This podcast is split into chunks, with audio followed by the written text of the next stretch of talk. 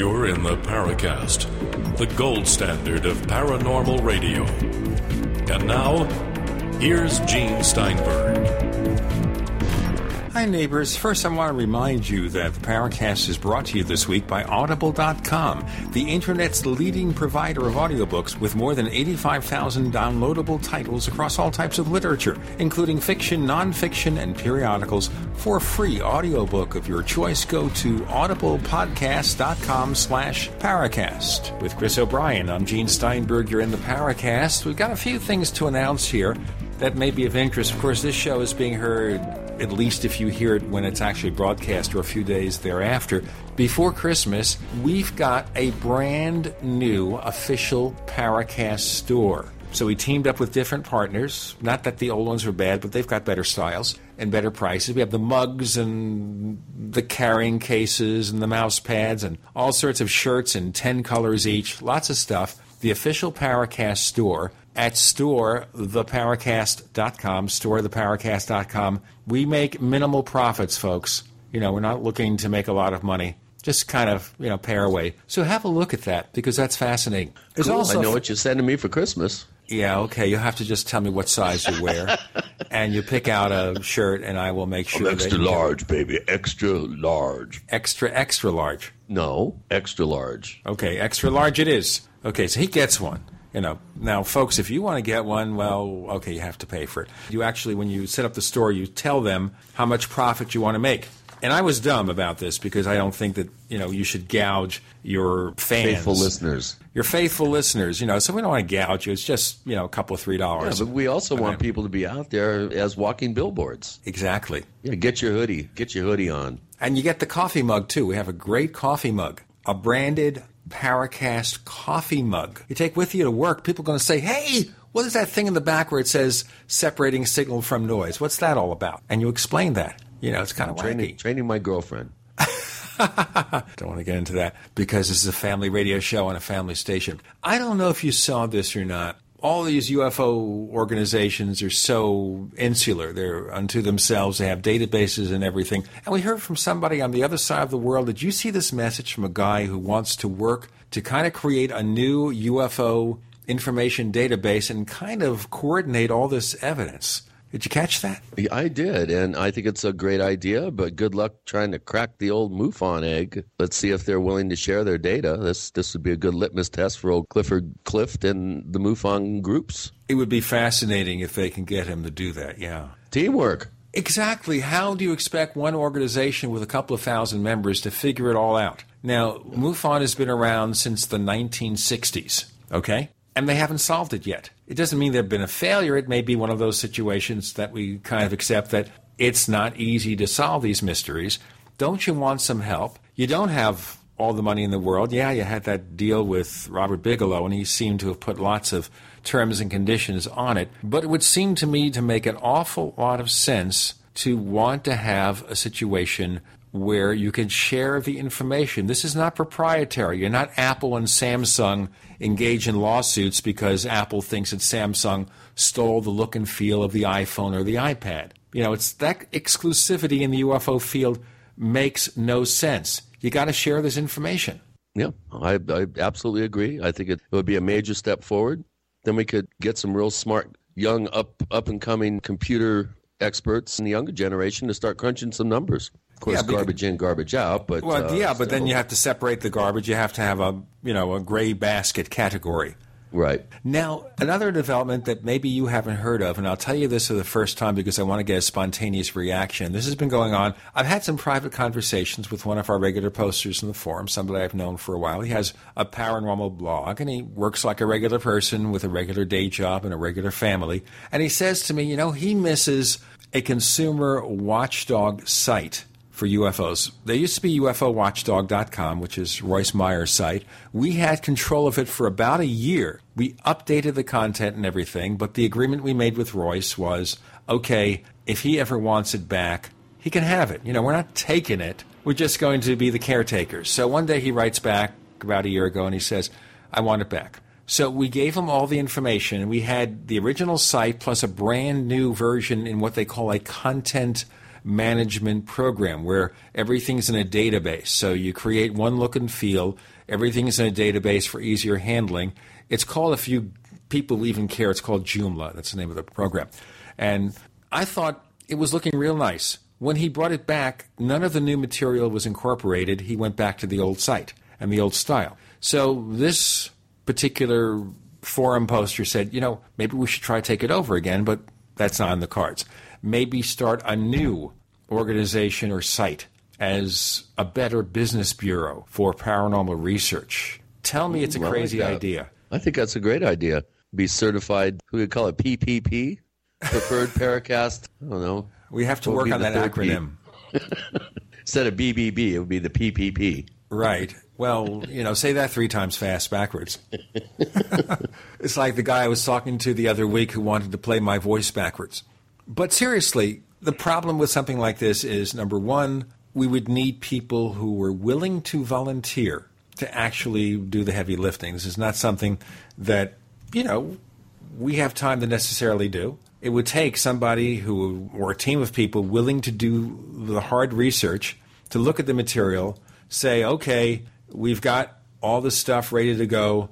Let's start posting this stuff. And in terms of the styling and everything, you know, I think we have an existing style structure we did when we had our version of UFO Watchdog that we could bring into it. That's not so hard. It's doing the research, getting the documentation, but also, which I guess is unfortunate, Chris, we probably have to have a volunteer lawyer on hand who I, I, think that's that's almost a given, Gene. One thing that I just thought of uh, along these lines is have have a rating system for for investigators and, and and especially people that publish and publish books, publish articles, have let's say a blog or or some sort of um, database. Maybe rate their efforts, have some sort of standardized form that would give us the ability to accurately rate their efforts. So from one to 10, 10 being the very best. One being, don't believe this. Uh, there's nothing to see here. Move along. Like the Better Business Bureau, where they rate businesses based on performance and and and have a clearinghouse for people to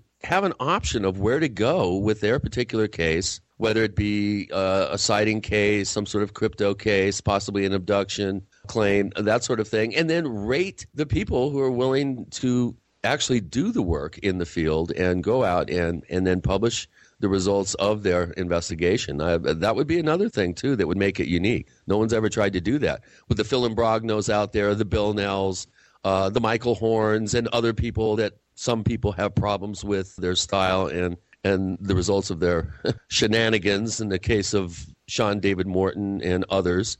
This would be a really good way for people to have a place to go, a one stop shop to look and see what these people are up to and what kind of track record they have and what kind of rating that they've been able to garner for themselves and their efforts. Right, and we have to make it as independent as possible. But once again, the key is that we're going to have to have a lawyer come on over and say, you know what, I'll be happy to help you out and defend you. Who knows? Peter Gersten would be great, but I don't know uh, if he'd rate very high.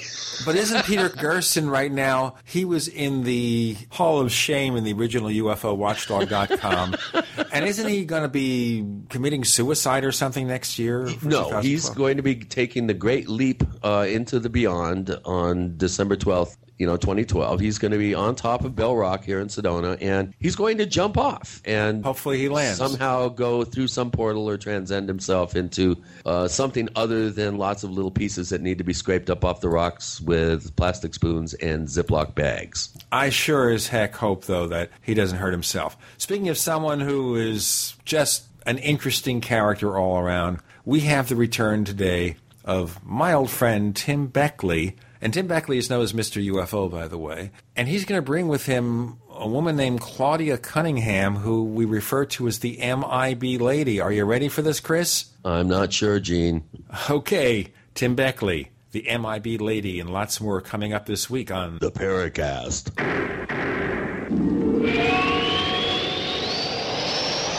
As you know, the Paracast is brought to you by Audible.com, the Internet's leading provider of audiobooks with more than 85,000 downloadable titles across all types of literature, featuring audio versions of many New York Times bestsellers. For our listeners, Audible is offering a free audiobook to give you a chance to try out their service, such as Leslie Kean's UFOs, generals, pilots, and government officials go on the record. For that free audiobook, go to audiblepodcast.com slash paracast. That's audiblepodcast.com slash paracast. So here's what happened. I was placing an order online. The site went down. It just stopped responding. It took hours before it returned, but I'd already placed the order with another company. If your site goes down, you could lose business. And if you have a business or personal site, you'll want to know it's easy to run and it will stay online. At iWeb, your site is hosted on one of the most reliable networks in the world. Check it out. iWeb.com. That's iWeb.com. Making the right decisions is a challenge to investors. Are we going to see economic growth, slide into a recession, or at worst, depression? Hi, Ted Anderson from Midas Resources. We all know when a company acts irresponsibly, divesting ourselves in a move towards safety is prudent. When the market becomes volatile, U.S. Treasuries are a safe haven. But what do you do when the U.S. government overextends itself and spends beyond its means? Many investors are turning toward gold as a common sense alternative to traditional paper investments. Midas Resources has put together a powerful book titled 10 Reasons to Own Gold, discussing costs, benefits, risks, featuring full color illustrations, weights, and measures. The book is free and can be yours by calling 800 686 2237. Paper investments are dwarfed by gold's 6,000 year history. Discover how gold may be right for you and your IRA by calling 800 686 2237. Whether buying or it's time for you to sell, the book is free. Call 800 686 2237. You can't argue with success. And many people have found great success in fighting back colds and flu viruses with Ali C, the world's best garlic extract. So now it's time to get even more success with the other great quality natural products from Affinity Health Products, like C Energy liquid vitamins, Lose and Snooze, and the One Day Diet, or human growth hormone support menopause specialist for women, and joint specialist. See these and many other quality Affinity Health products for men and women online at affinityhealthproducts.com. That's A F F I N I T Y healthproducts.com. Or call in your orders at 877 888 7126. That's 1 877 888 7126. Trust your health to the makers of Ali C, the world's best garlic extract. Affinity Health Products, the finest and most innovative natural health products available. That's the sound of your door being kicked in by an intruder with a single kick. That's the sound of the same door now protected by the Door Sentinel at mysafedoor.com. Go to mysafedoor.com right now and watch the amazing video. At mysafedoor.com, you'll learn how to turn your home into a fortress with the Door Sentinel. 16 kicks later, and the Door Sentinel is still holding strong. MySafeDoor.com. That's MySafeDoor.com. We want to know how do you use WebEx? I use WebEx anytime I need to meet with clients. With the new WebEx high quality video, it's like meeting face to face. Connect online and share what's on your computer screen with others, anytime, anywhere, on their desktop, on their laptop, or mobile device. How do you use WebEx?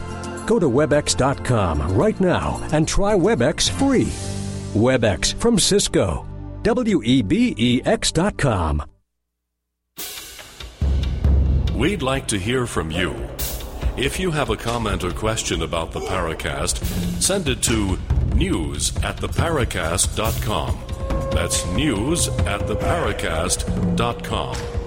And if you'd like to catch up on past episodes, we have hundreds of shows for you to download direct from theparacast.com. That's theparacast.com. Or check us out at iTunes. With Gene and Chris on the Paracast, we have Tim Beckley, Mr. UFO, and joining us for the first time, Claudia Cunningham. A welcome to our two special guests. Hi, how are you? Hey, hey, Gene. Good to hear from you again. Haven't had a chat in a while. That's right. You know, Uh, I you guess- and I haven't talked offline for a long time, but because our guest, our extra guest, can only stay for a short period of time, tell us, Tim, about Claudia Cunningham and her impact well, to the world of the paranormal. Okay, well, you know, Claudia came to me uh, actually via a letter.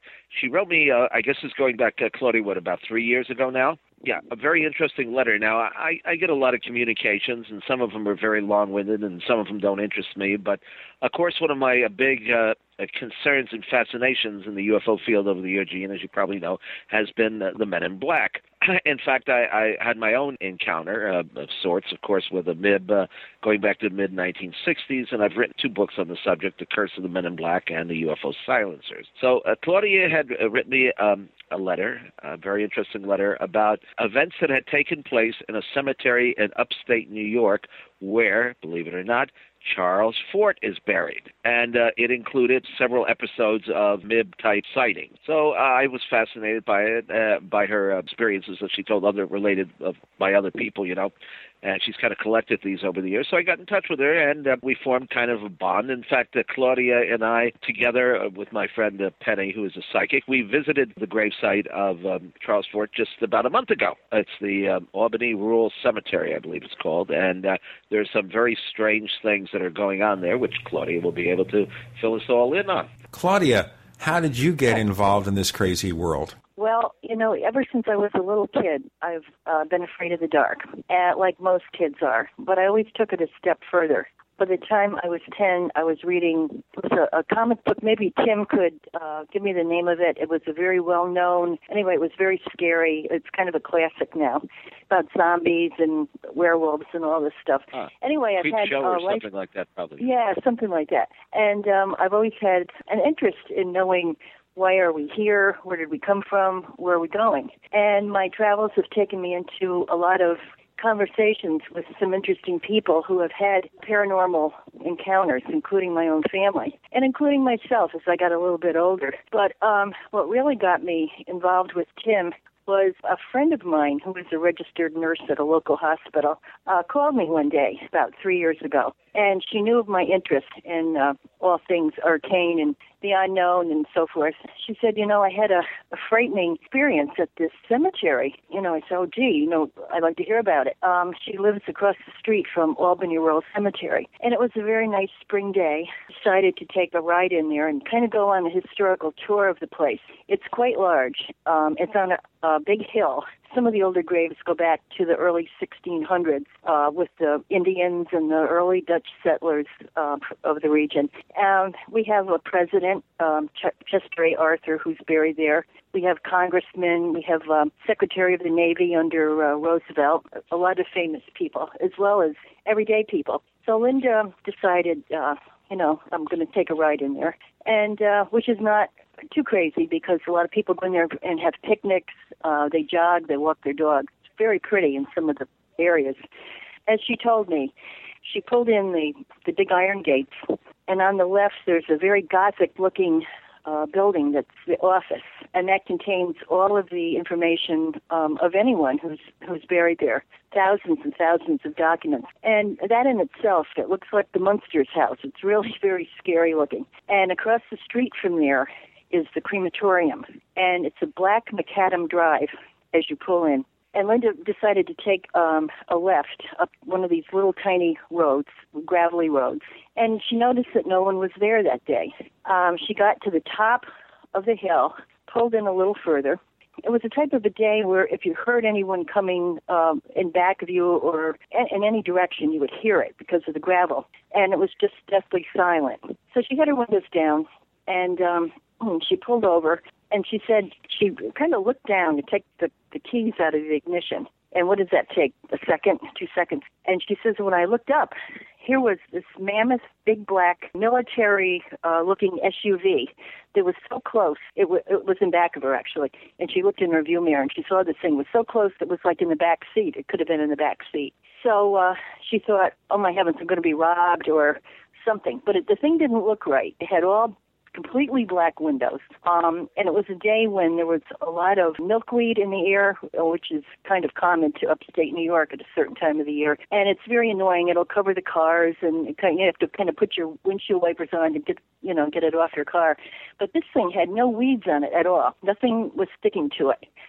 and um, she said it looked like a brand new vehicle that it, you know, they just rolled out of the showroom. Um, anyway, um, she said, well, uh, she said, I'm going to, to herself, I'm going to pull up and let's see if this thing follows me. So she did, and it kind of backed up. It didn't follow her, but it backed up. And she's watching this thing, and it kind of turned to the right from where she was, which was I don't know how many feet up, but it looked like this thing was going down one of the little side hills in the cemetery. And she watched it until the top of this thing disappeared. It was gone.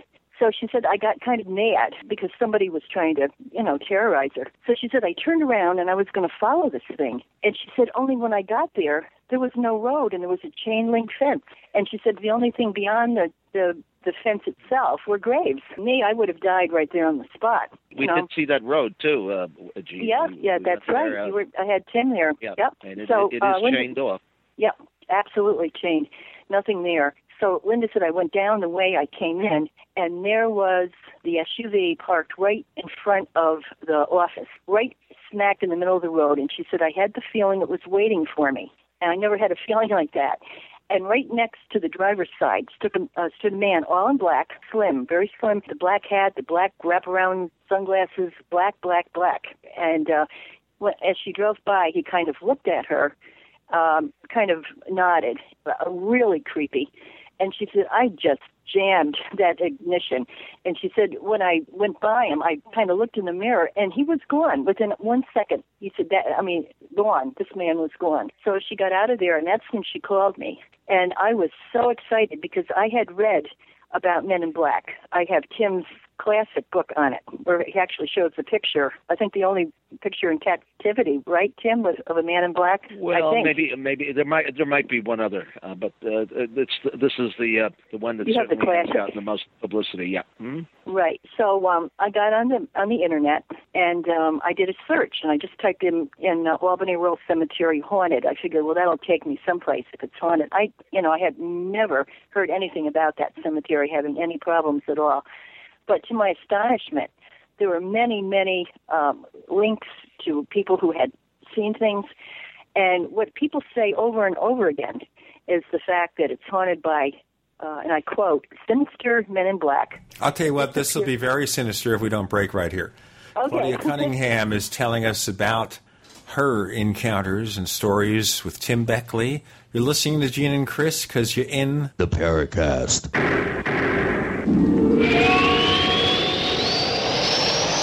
America's number one source for independent talk radio for over a decade. We are the GCN Radio Network.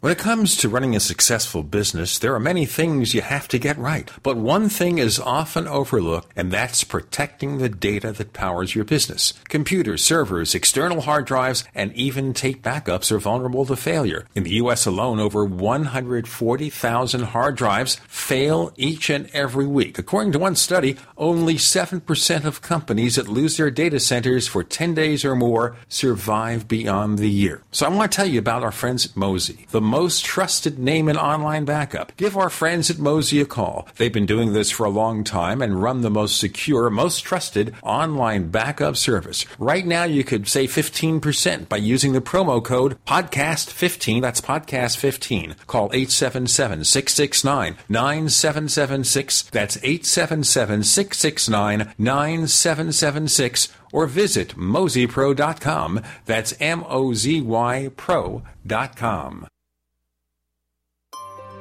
What nutrition are you missing that's leading to the four major diseases? Cancer, arthritis, heart disease, and Parkinson's. There are at least 80,000 medical studies that show a lack of the protein glutathione to be linked to cancer, heart disease, Parkinson's, macular degeneration, lung disease, digestive diseases, diabetes, Alzheimer's, ALS, rheumatoid arthritis, and lupus. In all, at least 68 diseases. What is the number one food by which your body is most empowered to increase its glutathione production?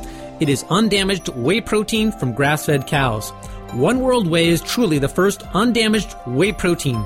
All other whey protein powders are damaged by heat, chemicals, and filtration. One World Whey is the most life giving whey protein powder ever produced.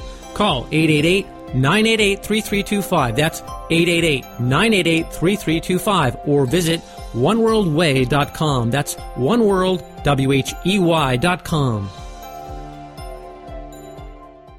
Jason Lewis here with the holidays just around the corner. Be sure to consider the greatest gift you can give to your friends and family peace of mind. That's why I choose wisefoodstorage.com. Wisefoodstorage.com offers delicious ready-made meals like cheesy lasagna, savory stroganoff, and pasta alfredo that are packaged for freshness in individual metal mylar pouches and carry a 25-year shelf life. And they're ready to eat in minutes. Simply add hot water. Request a free entree sample today at wisefoodstorage.com and for a limited time get free shipping and 10% off of your order. That's right, a free entree free shipping, and 10% off any order. Just use promo code LEWIS. Call 855 FoodWise. That's 855 366 3947 or visit wisefoodstorage.com. That's wise, W I S E, foodstorage.com. Gourmet emergency food at the best price and the greatest gift you can give to the ones you love this holiday season.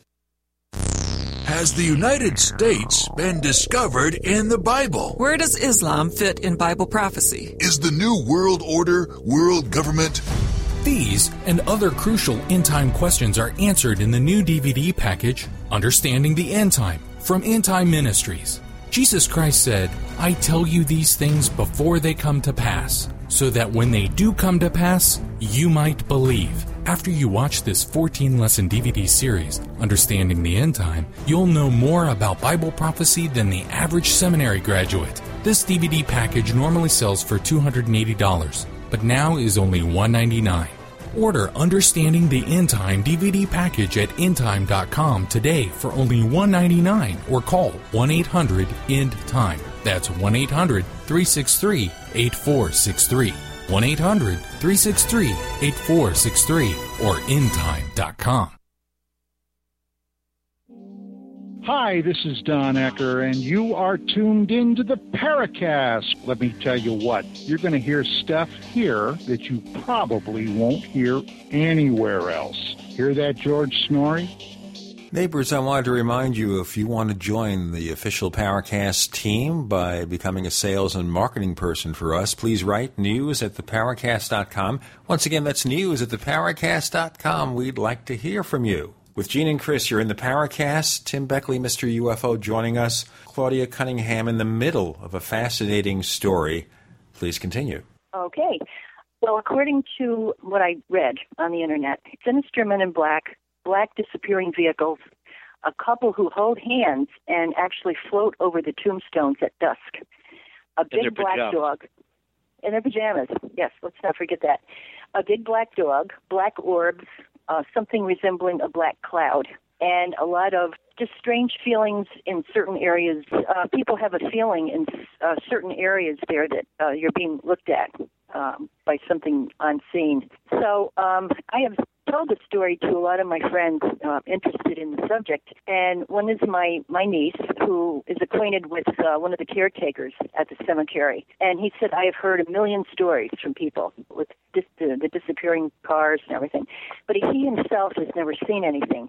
He said, but there are certain places in that cemetery where he he feels extremely creepy, and he will not go.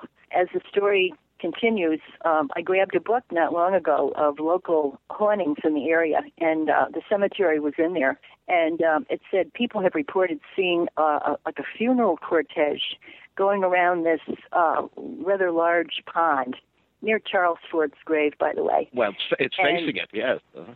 Yep, and um, it's um, followed by people in uh, black mourning clothes of an earlier era. So I think that's pretty cool.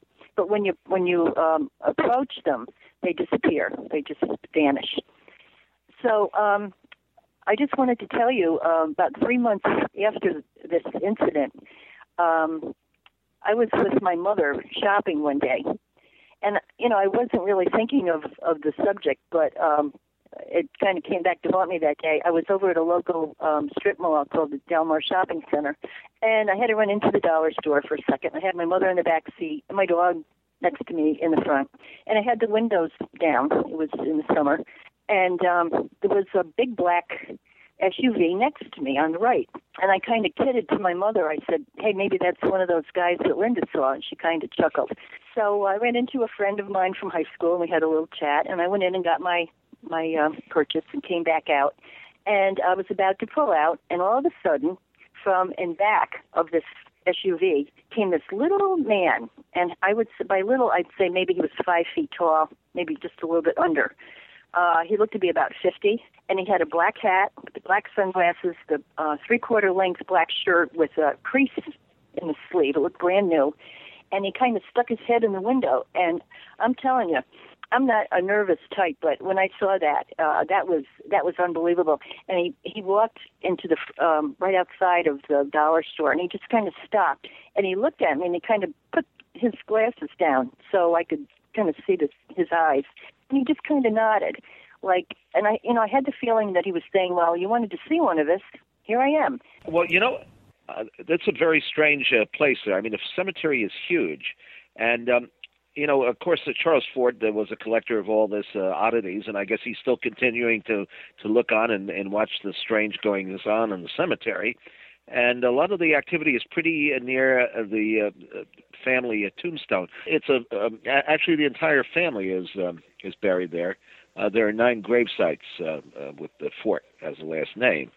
Uh, so it's it's interesting uh, that uh, this would all be occurring within uh, you know a, a small radius of where the master himself is buried. Okay. Um, well, um, again, um, according to different books that I've read, local um, folklore, and also through the internet, uh, that cemetery is haunted by um, disappearing black vehicles of all kinds. Uh, black uh, men, in, sinister-looking men in black, a black dog, black orbs, a, a black cloud, a couple who hold hands and float over the tombstones at dusk in their pajamas, of all things, and um, a funeral procession that goes around this uh, this lake inside the cemetery, and they're older black cars, and they circle around, followed by uh, older looking, um, maybe people from like the 1800s in black mourning clothes. And when you uh, approach them, they they just dissipate. They, they vanish into thin air. Now, this so is something you read about. Yeah, that's what's there after dusk. Okay, but this is something you read about, right, Claudia? Oh, so, yes. Okay, now, forgetting what you read, mm-hmm. we want to look at what you've experienced personally. Okay. Well, I've had a lifetime of, of uh, strange things. Do you want me to tell you a few things? Or? Uh, well, since we're looking at that particular area, in and around the burial place of Charles Fort. And also because Tim was referring to you as the MIB lady. Mm-hmm. Are you someone who has received lots of phone calls or warnings from strange people? No, nothing like that. But um, I did have um, in 1973, and I, I think it was then because I I just got my brand new Mustang convertible. I was in that cemetery with my niece and my sister-in-law, and we stopped at a, crypt in there, and it was um, the the crypt of uh, early uh, mayor uh, of Albany by the name of John Boyd Thacher. And I decided to look in and kind of see what was in there. And when I got about three feet from it, we heard this big metallic bang coming from inside that place. That's the only thing that I've ever had happen to me. But um, I think, well, he calls me the MIB lady because of my story, you know, and also because of that happening um, at the uh, Delmar Plaza. And it was, if you had seen this man, I think you would have questioned, like I did, was it, uh, you know, somebody, it, it, he didn't look right, if that sounds right to you. It, he didn't, he looked they, so out They say that about me quite often. Go ahead, please. Oh, okay. Well, maybe you're one too. Who knows? But, um, no, I mean, I've I've always had, um, you know, I don't know if you want to call them. I think everybody has. Where you'd walk in the house and you put your keys on the table, and you come back and they're gone, and you might find them five days later in the refrigerator. Or I mean, everything like that. I mean, I think that happens to just about everybody. Sure, but, but isn't uh, that maybe you forgot where you put it? You absent-mindedly were checking the refrigerator. Oh, wait a minute, I need a new container of milk, and in the rush, you drop the keys there. Well, Well, that goes it goes way beyond that, Gene. I, I can verify that. Well, tell me more. You verify it. Tell me more. Well, you know, years ago, uh, Gene, uh, you know, most of the researchers in this field, and and they're most of them are, are sincere as far as I'm concerned. You know, they'll go out and they're very anxious to uh, interview uh, someone who's had a UFO sighting, low-level sighting, uh, particularly like pilots and. Um, uh, astronomers and astronauts, you know, people with credibility, and that's all well and good. But there's very little follow up uh, with these uh, witnesses. And one thing that I've done over the years is try to maintain a relationship with some of these uh, people to find out if something happened after their initial encounter.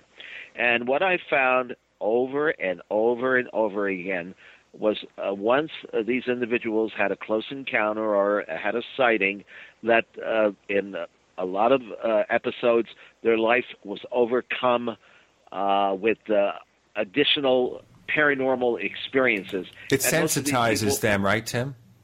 I beg your pardon? It sensitizes them. Well, I'm not sure what it does. It, it grabs hold of them. In some cases, it actually possesses them. In fact, there there's a case that I describe in my um, book, A Round Trip to Hell in a Flying Saucer, where an entire town in Brazil was possess, uh, possessed by some sort of UFO entity. Uh, there was a sighting um, at around uh, high noon. In fact, a, a series of photographs were even taken over the coast of this particular city in Brazil. And several people, five or six people in that town, picked up a pen or pencil and started doing automatic writing. And what they received through this automatic writing, which is a war, usually I think a warning of some Holocaust to come. Uh, I'll tell you what, days. we'll learn about the automatic writing in a moment with Tim Beckley. We have Claudia Cunningham with Gene and Chris. You're in the Paracast.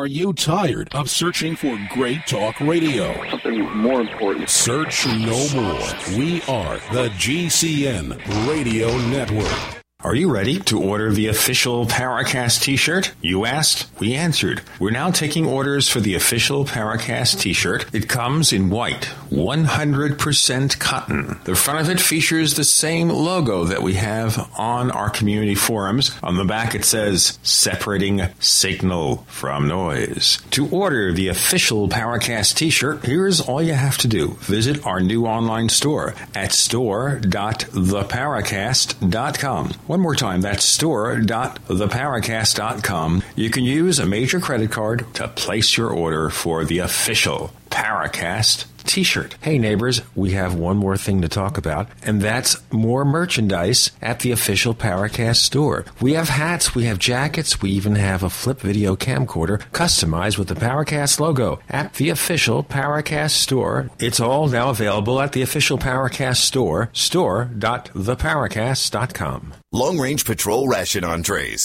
If you know survival, you know LRPs are the undisputed king of military rations. Hands down, the best for your bug out bag or survival pack. To go farther, faster, and carry more food, there's nothing better than a Brick Pack LRP cold weather ration entree. Nothing. Now, the Freeze Dry Guy is offering a limited time deal on thousands of fresh LRP entrees. We're talking a menu of tasty and nutritious beef stew, chicken and rice, chili mac with beef, spaghetti and meat sauce with 20 entrees per case. These fresh 2011 LRPs are U.S. government contract overruns, perfect for long term storage. But they're going fast at freezedryguy.com. Far superior to MREs, long range patrol entrees are about a third the weight of an MRE, with about a third more meat than the finest commercial freeze dried entrees. Ask about multi case discounts and free shipping when you call 866 404 3663 today. That's 866 404 3663 or freezedryguy.com. Your source for survival food in an uncertain world.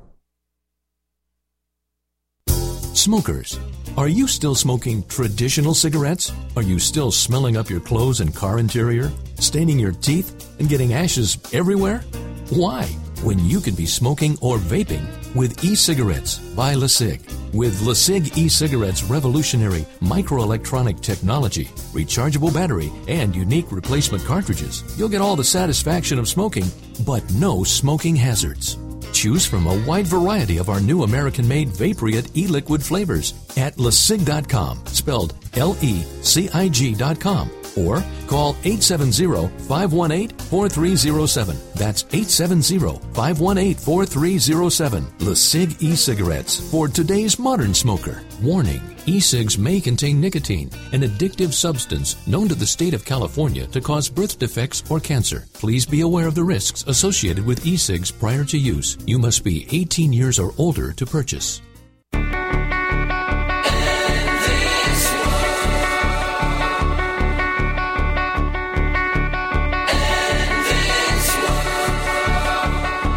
This is James from the band Golden State. There's only one man who can end these wars, and that's Ron Paul. This Christmas, let's get him to number one on iTunes with our song Bombs, the Ron Paul song. All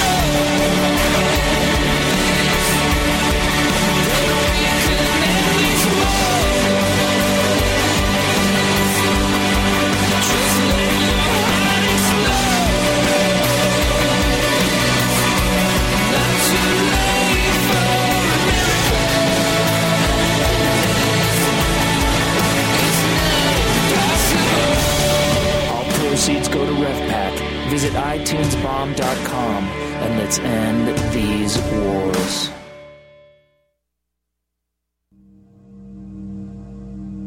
This is Leslie Kean, and I'm with the Coalition for Freedom of Information, and you are listening to the Paracast. We have Tim Beckley, Mr. UFO, Claudia Cunningham, the MIB lady. Everybody's got names. And we've got Gene and Chris, and we have no special names except Chris, we sometimes refer to as a trickster. You're in the middle of a story, Tim. Would you proceed? Yes. Anyway, this this town in Brazil was one day possessed by a UFO. The uh, Possessed? UFO appeared at, at noon, and and five or six people in this town, totally unrelated to each other, didn't know what the other uh, the person was doing, picked up pen and paper and started writing, and they received basically the same message. It was a warning about a Holocaust uh, to come.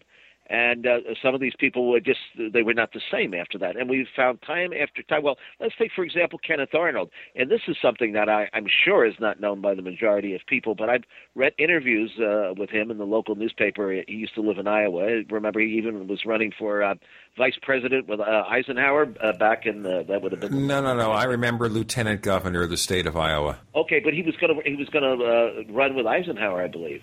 You mean Any- anyway, before Nixon got aboard? Anyway, he was he was involved in local politics, and uh, he was the I guess he coined pretty much the term flying uh, saucer, although that's debatable. Uh, anyway, he, uh, uh, Arnold had an interest in UFOs because of his own sighting, and he had investigated numerous cases. But he found as he got deeper and deeper into the mystery, a UFO mystery, that things started occurring around him that were of a very spooky nature.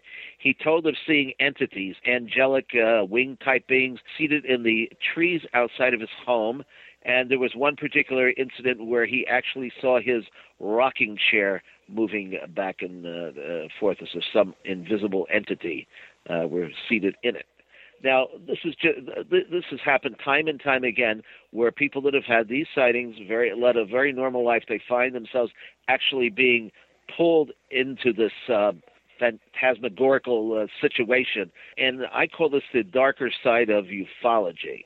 Now, there are a lot of people who uh, only see this in a positive vein, but there are a lot of things that have happened here that could be uh, construed as being very negative, and and that's what I've kind of become interested in uh, in, in the last uh, few uh, years because it, it isn't all sweetness and light out in the galaxy. Well, uh, you know, I can. I, I want to comment on that. I, I too feel it's very important for field investigators to maintain cordial, but uh, you know, fairly loose, but um, maintain relationships with individuals that have had un, uh, experiences of the unusual, especially close encounter type experiences.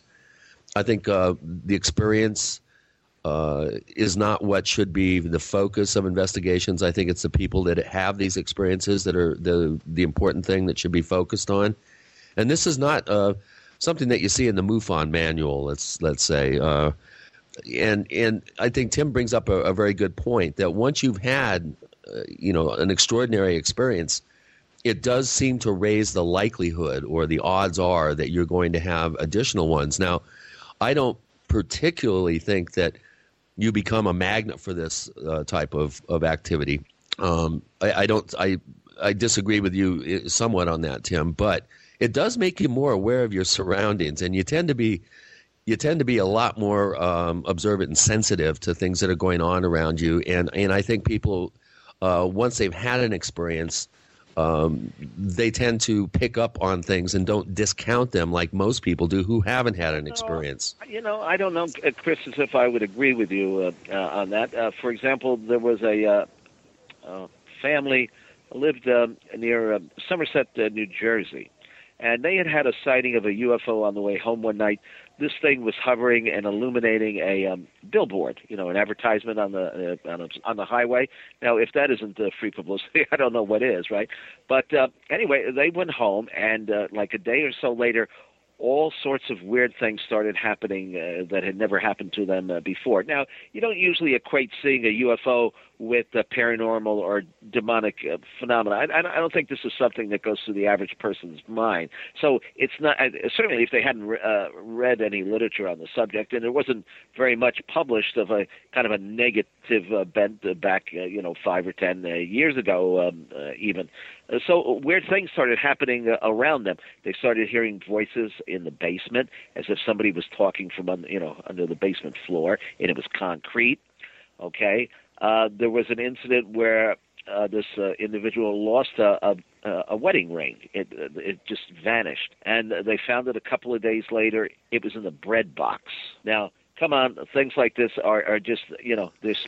there's Well, yeah, the point well taken, Tim. Yeah, I I, I agree. I, there are exceptions. Tim Edwards, who uh, was the one that filmed the famous uh, Salida six minutes Yes. of daylight footage back in 95 would be an example of a case where he did seem to turn into uh, some sort of magnet and he had all kinds of of events that, that he was able to film some and photograph and and it, definitely his life was changed uh, but I think he's he's the exception uh, to the rule for all the the people that you can bring up, and I can bring up out of my my case logs and my database for for the people that we can bring up that have had repeat type experiences. There's many many more that haven't that that they experience a standalone type experience that may or may not have how many- changed their thinking. How many people have actually gone back and uh, you, you mentioned uh, these uh, people that didn't have these experiences how do we know that i mean have we gone back or has somebody gone back and, and uh, spoken with them uh, uh, well, know, I can only speak for, for my work. I can only speak for my work, and I and I do attempt to uh, to check back uh, periodically with witnesses, it, it- especially when I was living in the San Luis Valley. I made it a point of, yeah, of keeping in touch say, though, with. Chris, your stuff is so strange to begin with. It starts out by being paranormal. well, you, you, you got me there, Tim. Uh, I don't know how to how to respond to that, but my point is that I don't think we have enough quality follow up uh, work being done out there, and I agree that there is a very good possibility, and even possibly a likelihood that people are experiencing. Uh, a higher, you know, elevated uh, level of these unusual experiences after they have been exposed to it. But until we do the kind of follow up work that we need, we can't really just have a knee jerk reaction and say, "Oh, well, this this is obviously what's going on." People are having more experiences once they've opened that door, had that door well, open. I, I think we're we're we're here speaking with with each other, and I think we tend to lump all UFO sightings and all UFO phenomena as one thing. And of course, you can't really uh, uh, do that. So, uh, in in fact, there is no way to separate uh, the different types of experiences here. Uh, that that's one of the things that's that's happening. So you can't really make a blanket statement about uh, almost anything because there is yeah, no- exactly, exactly—it's filled fact, with The nuance. minute, that, the minute that anyone says to me that they have all the answers or they are the only ones uh, privileged to, uh, you know, to maintain contact, I, I walk out of the room. I mean, I just it, it's, it's so much nonsense for anybody to say that that it's uh, it, it's almost insulting. Yeah. Now, well, I mean, I do. You know, I I also find it very uh, a little bit difficult to be around when when people totally go off the the deep end with this stuff. And you know, I've I've had a a, a case, for instance, where. Um, a guy did have a legitimate, what I feel was a legitimate experience, and then for the next three years, he every single, you know, movement in the trees, uh, every uh, strange uh, light, landing lights or something that would appear. I mean, he was on the phone with me, uh, just bending my ear about all this stuff. And upon further investigation, I was able to to debunk uh, most, if not all, of these of these claims, and and and waste a lot of time. So people do go off the deep end. And and feel that every little thing that happens, regardless of, of how strange or how strange it is, they just go off the deep end, and everything is is they become obsessed. And so you do have that the psychological element of people becoming special destiny people in their own mind, and, and every little thing that happens just totally is you know mind shattering to them. So you know it, it, the human mind is you know is a is a weird and wonderful thing. And and Chris, it sounds like it sensitizes you to paranoia especially if the experience was frightening, suddenly you look askance at everything. With certain personality types, sure, will respond that way. Other people go into complete denial. So, you know, th- there is no, as Tim was pointing out, one size fits all blanket sort of rule of thumb or axiom about this. I, I, do agree that I think there is a, a, greater likelihood of you experiencing further weird things after you've had a, a paradigm shifting event in your life. I, I, do agree with that. But again, as Tim Tim pointed out, a lot more follow up needs to be done in this area. And certainly, we don't want to be able to make an analysis about someone's psychology without having a professional take a look at it. Well, well, Chris, do you do you have at least one one good case that you can think of that you followed up where? There was some paranormal activity? Yeah, I do actually. I've had, I've had several, but again, out of the thousands that I investigated, they you know they're the exception, not the not the norm or the rule. But I do have some, yeah, some repeat uh, cases. Um, I have a, a, a, three generation abduction case that's very intriguing. Uh, so, you know, I think I think a lot of this uh, affects you know this type of, of, of unusual occurrences and, and events affect people differently depending on the kind of personality types that they are. We're going to be impacted very seriously in a moment if we don't do this. We have Tim Beckley, Claudia Cunningham. Chris is going to talk further about three generations of abductions. He just really started my curiosity. We should bring that up again. With Gene and Chris, you're in the Paracast.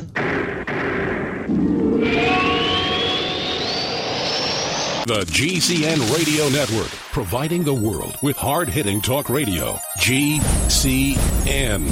Great talk radio starts here. Hi, this is Ted Anderson. If you own an Apple iPhone and love to listen to your favorite programs on GCN, I've got good news for you. I'm proud to announce that GCN has a brand new iPhone app available for our dedicated listeners at GCNlive.com. Listen to your favorite hard hitting GCN programs live or on demand right on your iPhone. And the best part? The GCN iPhone app can be yours absolutely free. Download the iPhone app today by clicking on the banner at GCNlive.com. Again, that's GCNlive.com. Hi, this is Ted Anderson. Have you ever wondered why banks, stockbrokers, investment advisors won't talk about gold IRAs? They've been available since 1986, yet the financial industry won't recognize the value of gold for your retirement. Gold has outperformed paper investments, yet no word about IRAs. If you would like to have gold for your retirement, call 800 686 2237. Don't get left behind by rising inflation and low returns. Call 800 686 2237. Secure your future and call 1 800 686 2237.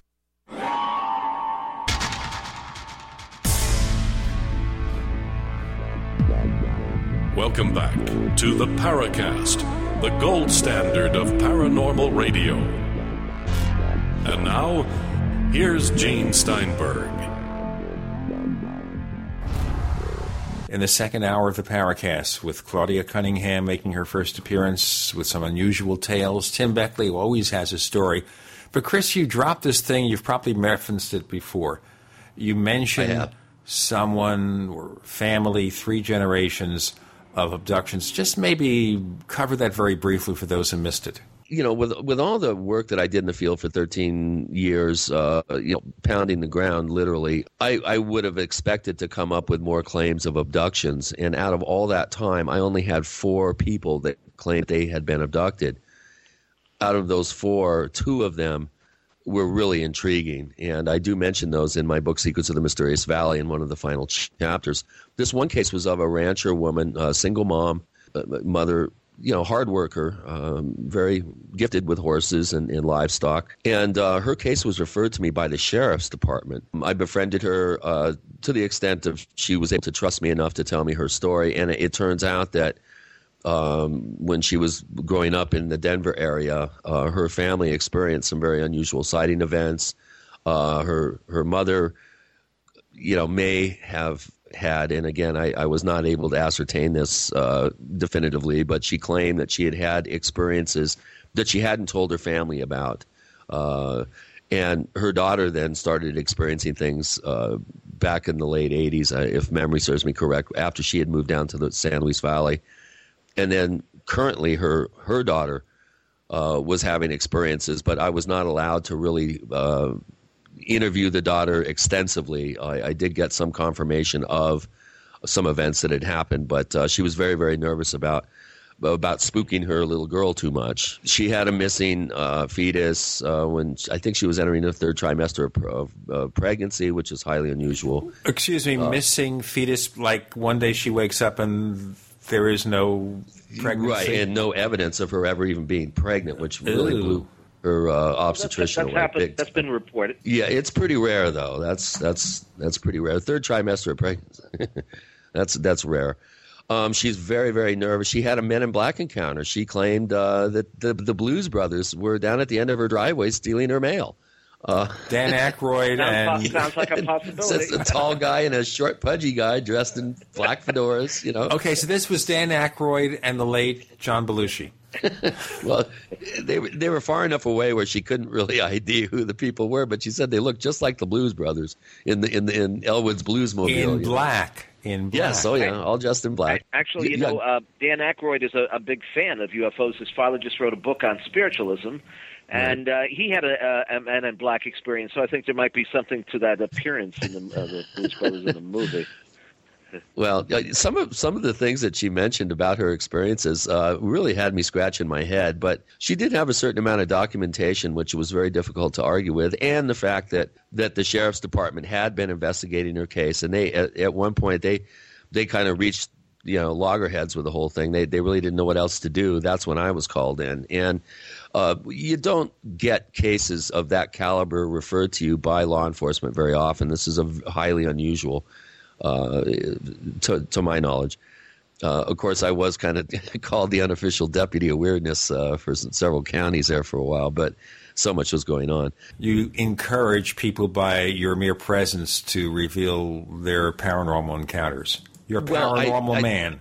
No, I don't think I encourage people. I, I, I just make sure that they know that if they need to talk to somebody, that there is someone that would, would be willing to be objective and non-judgmental and, and talk to them. Plus, you know, I, I do try to, to make people aware that the data is very important. Even though you, you let's say you want to remain anonymous, at least uh, give me the opportunity to log the data and investigate the claim. Uh, I- but encourage people, no. I, I'm I'm pretty pretty neutral about that part of it. Claudia, before we let you go and you told us you could only spend part of the show with us, any more interesting tales to reveal?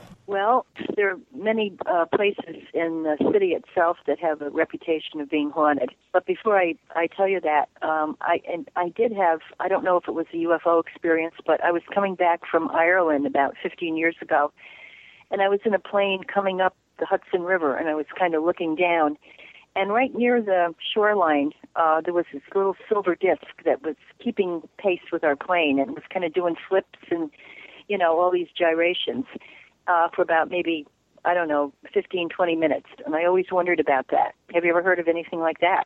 Well, there have been uh, any number of incidences where uh, UFOs have followed planes pretty close, where people, passengers, have looked out the window and there it is Sure. right there next to them. Yeah. Yeah, there have been Yeah. a number, especially in the early days of the UFO field, when we were reading all those books from Major Keyhoe and the one from Edward Ruppelt. There were stories of airline encounters where the UFOs seemed to be coming closer. Yeah, Ray Stanford has three films uh, filmed out of airliners. Plus, there's been quite a number of good photographs of objects that seem to be pacing uh, airplanes. Um, how about this one though? Uh, I had the the now the current sheriff of a county at the time he was a deputy sheriff. Uh, he was up fishing at a reservoir, and he heard the sound of a plane. And he looked up and he said a Cessna flew by, about 1,000, 1,200 feet off the ground, but it was flying backwards. I love that one.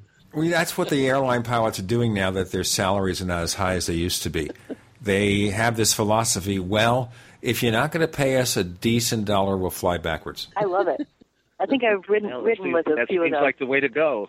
Could I ask a question before I, I pack up? I'd like to know how many of you think that at least part of this Men in Black thing and UFO situation is spiritual.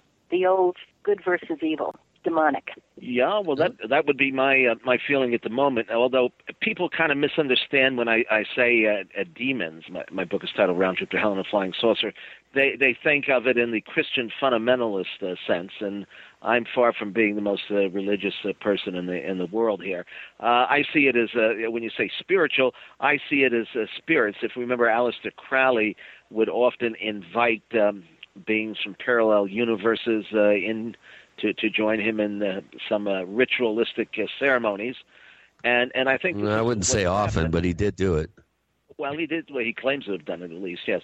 But um, I, I do believe that uh, we are part of a multi-dimensional cosmos, and that uh, these craft that we call UFOs are not, in a sense, coming here from Alpha Centauri, like uh, Stanton Friedman would have you believe. Uh, in fact, I believe after years of uh, research into this field, and you can't go into this with blinders on, and, and this is what a lot of people like to do.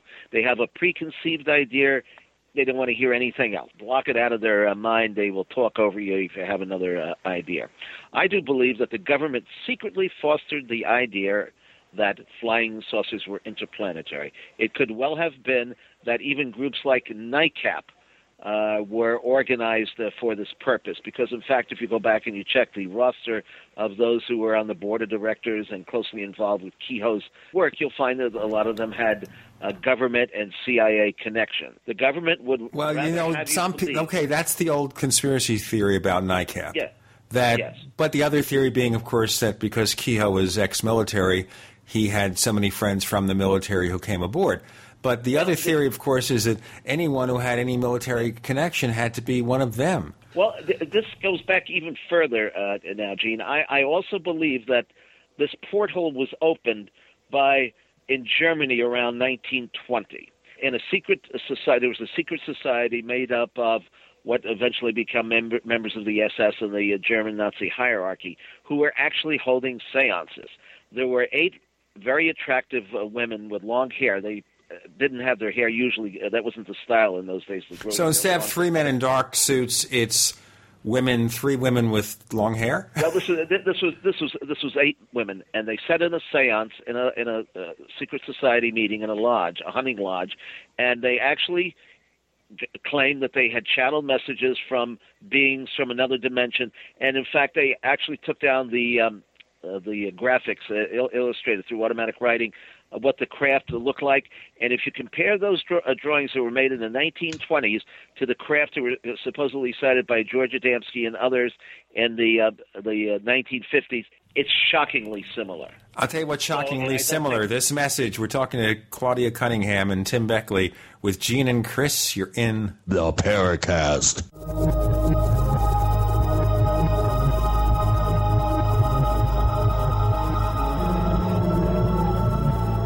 So here's what happened. I was placing an order online. The site went down. It just stopped responding. It took hours before it returned, but I'd already placed the order with another company. If your site goes down, you could lose business. And if you have a business or personal site, you'll want to know it's easy to run and it will stay online. At iWeb, your site is hosted on one of the most reliable networks in the world. Check it out. iWeb.com. That's iWeb.com. Fate magazine provides true reports of the strange and unknown. Keep up with the latest on angels and miracles, psychic phenomena, ghosts, UFOs, life after death, and much, much more. To receive your free issue of Fate magazine, call now at 1 800 728 2730 or visit their website at www.fatemag.com.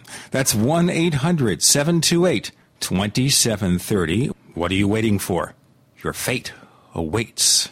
Hey everybody, Jason Lewis here once again. These are hard times for investors. If you're like me, you just don't know where to put your money because there's a downside to every possible scenario. Now look, every portfolio needs a hedge for inflation. Gold has been the classic. I want to tell you, I want to be honest with you, commodities fluctuate. So you could lose money. Gold goes up and down. But every stable portfolio usually has an inflation hedge and gold is, well, the gold standard. Washington is not going to get us out of this recovery so you've got to protect yourself. Give it some thought, and if you're interested in converting your IRA to gold or would like to actually have it in your possession, call Midas Resources today at 1 800 686 2237. The U.S. dollar was once backed by gold, but it's lost a lot of its value since then. Call Midas Resources today, 1 800 686 2237 for gold. That's 1 800 686 2237 and tell them Jason Lewis sent you. Burglars love easy targets, like a dark house that looks like no one is home. Don't let your home be the next target. Make it look like someone is home watching television with fake TV. Fake TV is a small electronic device that makes the same light as a real television, so from outside it looks like someone is home watching TV. Fake TV plugs in just like a lamp on a timer, but is far more convincing to burglars. Fake TV deters burglars, costs far less than an alarm, comes with AC adapter, and is highly recommended by numerous police departments. Use it anytime you're away from home. To order your fake TV for only $34.95, go to faketv.com or call 1 877 5 Fake TV. Each additional fake TV is only $29.95 so get one for you and give one or more for Christmas. Now through Christmas, get free standard shipping on any quantity fake TV purchase. Call 877 5 FAKE TV or go to faketv.com. Faketv.com, the burglar deterrent.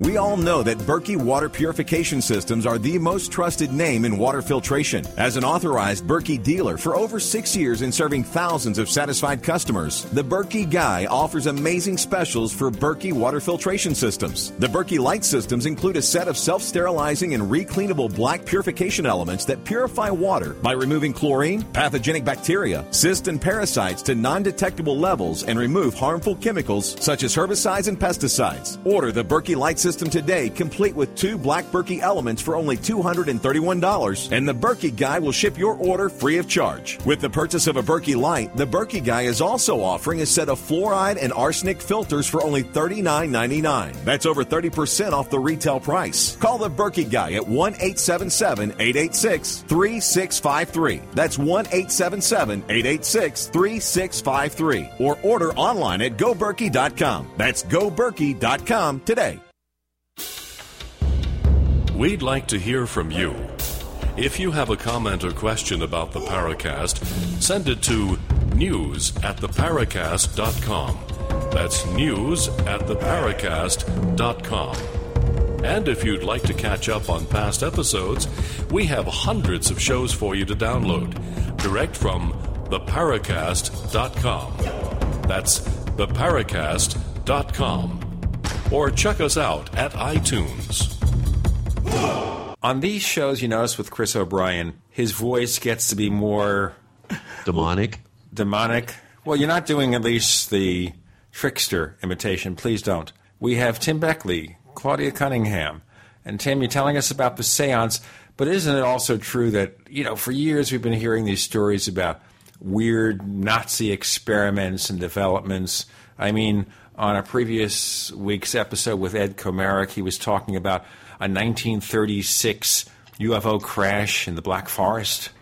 Well, that's I don't know if that's substantiated uh, or not. By the way, you forgot to ask uh, Ed about his fire walking. The first time I met Ed, it was he was or, or he had organized that year the Congress of Scientific Ufologists, of course, founded by Jim Moseley. and you and I were very much involved in that organization. Well, were you not uh, there when he walked across fire in his backyard? As part of the mystical experiences of uh, having organized uh, that uh, particular conference. I don't remember what year it was, but that has to probably be one of the uh, uh, the most spectacular events associated with one of Jim's uh, uh, yearly events. And and that's something I don't think I've ever heard anybody uh, mind over matter. Uh, that's that's what it was, of course. I don't remember exactly. that one. Well, getting back to, to Claudia's question, Tim, one thing that I find very intriguing is the work of Rosemary Ellen Guiley, who I've talked to recently and is becoming more and more and more convinced that many of the paranormal aberrations and haunted sites and uh, more of the paranormal type events are the work of the jinn. She has really become convinced that the Islamic version of or explanation of paranormal phenomena, which is uh, the jinn, is applicable in m- most, if not all, paranormal cases. So, in that case, we're talking about potential negative jinn, and there's yeah, positive well, jinn. Jinn is the, uh, just the uh, Islamic uh, version of a of a Christian uh, demon. It's all one and the same. In fact, no, uh, no, it's not. no, it's not. I Well, it disagree is- totally. Chris, they even be, uh, possess people, and they even have exorcisms. Did, did you realize that? Right, right. But they're a positive jinn as well. It, it it's not Well, totally yeah, negative. yeah. That's Well, the Christian on the, view. On the other hand, there are also po- probably positive spirits too. So to me, it's just a slightly different de- uh, explanation or definition of what a, a demon uh, would be. It's just a matter of terminology and a matter of, uh, of a name. Well, yeah, I think it goes beyond that, though. There are specific attributes uh, within the Islamic version or explanation, uh, def- definition. There 12 different types of jinn. Uh, you know, there's not 12 different types of demons. Demons is a catch-all phrase no, that's not- for something that's that, that is either. perceived as being negative. Well, I don't think you've probably read that much literature on the subject because there certainly are different rankings of demons. Anyway, it's it, the thing is, is that you're you're right. I think a lot of this is a spiritual or a paranormal um, um, event, and a lot of people uh, they have sightings, and these these are well, in fact, in the in the uh, book I did an interview with you uh, about the shapeshifters, and so Right. not only does it turn out that the the beings themselves can um, uh, mutate, but the objects as well. Uh, there are a number of cases where I've talked to witnesses, and they were particularly puzzled by the fact that, lo and behold, right in front of their eyes, the uh, craft that they were witnessing went from a large ball to a small cigar, or vice versa. Uh, Right, or even uh, even morphed into a helicopter. I had one case where a, a, a sphere turned into a helicopter. Now I've got footage of a helicopter turning into a sphere. Now, Oh, one can I say best cases- something? Shoot. Okay, if you go to YouTube and type in airplane morphs into UFO, it's amazing. I don't know if it's a trick photography or what, but it sure looks real. You'll see Well, an it also also could be from- light a light bloom too from the the angle of the sun reflecting off the craft. I have footage from the San Luis Valley that looks like a, a perfect sphere sailing across the sky and the first five frames if you notice it's actually a helicopter and it's right when the sun hits that round canopy that boom it, the light blooms and it looks like a perfect silver sphere flying across the screen so Well, you know light a couple light can do interesting things A couple of days ago Yeah. in Moscow, there was a video that was uh, taken during one of the uh, Putin protests there. Yeah, that was uh, Putin cam. This is the weirdest thing in the sky. It looks a cross between a UFO and a helicopter. yeah it's Putin cam yeah. it was Well, you know what taking, Charles Schwartz taking said? pictures and notes Our friend Charles Schwartz said, and, and I love this, and I always remember that. He said, not only is the world stranger than we know, it's stranger than we can know. And I don't think any of us have the answers, but we at least we have the questions. It takes you into some fascinating places, right? Right. It's the people that ask the more interesting questions, that get creative with their questions, that uh, I think have a better chance of moving the ball down the field. Let's put it that way. Right. Well, we live in an era when you know people don't read books anymore. They don't ask questions. They accept everything that's told. And I think people with uh, the curiosity, I think, live uh, the more interesting lives. I know I'll never be a normal housewife. I always I'm an adventurer, and all my friends are. And um, you know, just meeting Tim was was such a, a fun thing. You know, people through him, and it's opened my my mind up hundred times from what it was. What's left of it? Tim, I loved talking to him. We had such a great time in the cemetery. Too bad you guys weren't with us. We had a lot of laughs. If you're ever up New York way, let's all get together. I'll take you on a tour. Oh, sounds like a plan. I'm sure Charles Fort would like to talk to us all. Oh, well, Yeah, we'll do a little him. séance or something. That's right. Hey there, Charlie. I wonder what Charles Fort believed. What do you think he believed, Tim? That we are property. We are property. That's it. Well, but you kind of think he- when you say that kind of non-seriously. Well, I don't know. You know, of course, uh, some of the uh, uh, his writings are somewhat uh, satirical. You know, I mean, uh, kind of tongue in cheek. But then he was investi- He was a professional writer, and he was a good, you know, good writer. He took all that material and put it together in a coherent uh, fashion. My God, if a lot of other people didn't come along long after him and just rewrite all of what he had written, you know, and he covered more than just UFOs. Of course, he was very much involved in mysterious disappearances and hauntings and things that go a bump in the night in in general. He he had a massive collection, of course, of of all this. Uh, he he went spent hours, uh, probably half of his life in the library, both in England and then, you know, he was born in England, of course, but he came here with his family, uh, I think maybe in the 1920s or so, and that's why they are buried in Albany. I've often wondered about that. I don't really know that much about his family or his uh, background. I'm sure other people have uh, written about it. Yeah, there are a couple biographies. Sure. Yeah, there's a brand new one out. Uh, I grabbed it. I didn't read the whole thing, but I think he was a, a cynic in the beginning and then was a believer, kind of like Harry Houdini, who was also a, a cynic. I think he died a cynic, though, didn't he? Well, Harry Houdini was beyond cynic. I, I, he was a I debunker. he was- yeah, his livelihood depended upon, to a good degree, uh, debunking spiritualists. You know, In- He was the first, days, the people- amazing Randi, the original debunker. He, he was indeed, yes. Houdini uh, traveled uh, actually around the country and the world debating Sir Arthur Conan Doyle. I mean, they both uh, just like thrived on each other. Doyle, of course, was a big, big believer in, in spiritualism. You know, I've I've read some of Doyle's work. Uh, we have a couple of books on uh, Houdini, and I do believe that some of the manifestations that took place uh, in the seance room, it was not all fraudulent like Harry Houdini would have you believe. In fact, if you compare what happened in the, the seance room, there's a great deal of similarities between the phenomena there and the UFO uh, phenomena. We have Tim Beckley, Claudia Cunningham, who's leaving shortly. Thanks for joining us, Claudia. Yep. And with Gene and Chris, you're always in. The Paracast.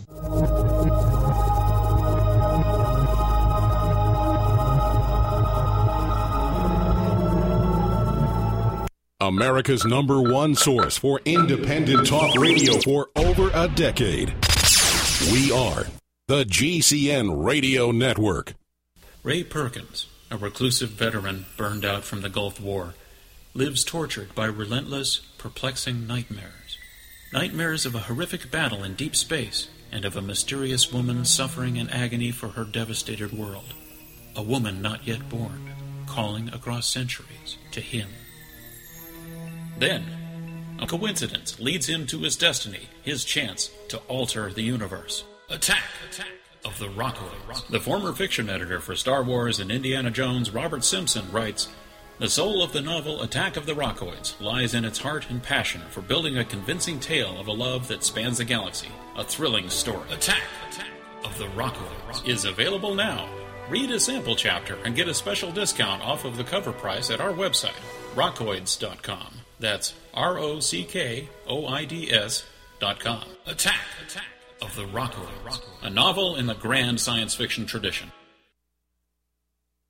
Digestive health is the key to wellness and elimination of toxins. That bears repeating. Digestive health is the key to wellness and elimination of toxins. And Pro EM1 Daily Probiotic Cleanse is the key to digestive health. Pro EM1 is a powerful liquid probiotic, strong enough to cleanse, gentle enough to use every day. Pro EM1 is dairy, wheat, and soy free, contains all natural and certified organic ingredients, contains no preservatives or animal products, supports a healthy digestive and immune system, supports weight loss, improves absorption of food nutrients, aids in controlling yeast infections, is never freeze dried, and uses three groups of live, viable, beneficial microbes to cleanse and remove toxins. Order Pro EM1 Daily Probiotic Cleanse at Teraganix.com, spelled T E R A G A N I X.com. Teraganix.com or call toll free 866 369 3678.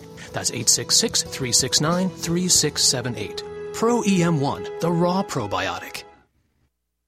What happened, man? You used to be energetic, happy, and wow, did the ladies love you. Now you fall asleep on the couch, irritable, and out of shape. Don't be that guy. Call now for a risk free trial of Ageless Male, a natural supplement shown to raise testosterone by 50% and maintain healthy, normal levels.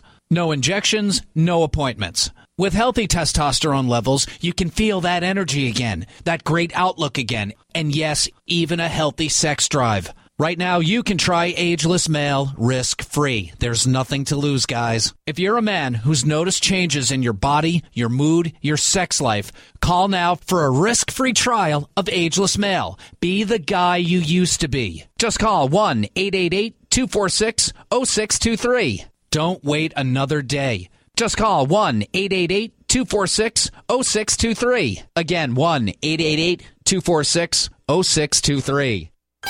The world's best solar powered oven has gotten better, Sun ovens are now available with a brand new Christmas sun dehydrating and preparedness kit, which includes everything required for cooking, water pasteurization, and dehydrating with the power of the sun. Prepared families are storing food for months and years, but only have enough fuel stored for days or weeks. A sun oven lets you harness the sun's power to bake, boil, or steam food, heat water for purification or personal hygiene, or dehydrate. For the past 25 years, Sun ovens have been proudly made in the U.S., are durable, and have a long life, and come with a 100% satisfaction guarantee. Don't be fooled by cheap imitations. For a limited time, preppers can save $65 on the purchase of a Christmas Sun Dehydrating and Preparedness Kit. For a discount coupon, visit sunoven.com slash GCN. That's sunoven.com slash GCN.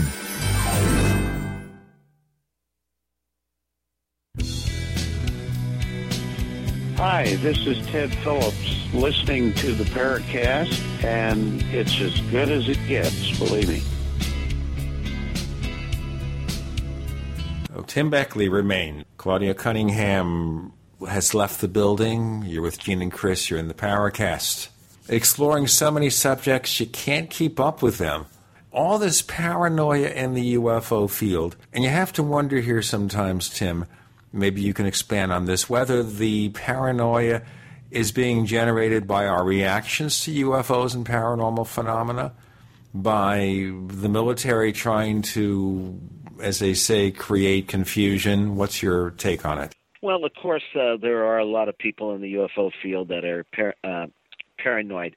You know something though, uh, Gene and Chris, I don't think that those people are the ones that are the experiencers so much. There tends to be a lot of um, uh, hoopla among the um, researchers in the in the field, you know, who uh, feel that there's some great conspiracy uh, going on.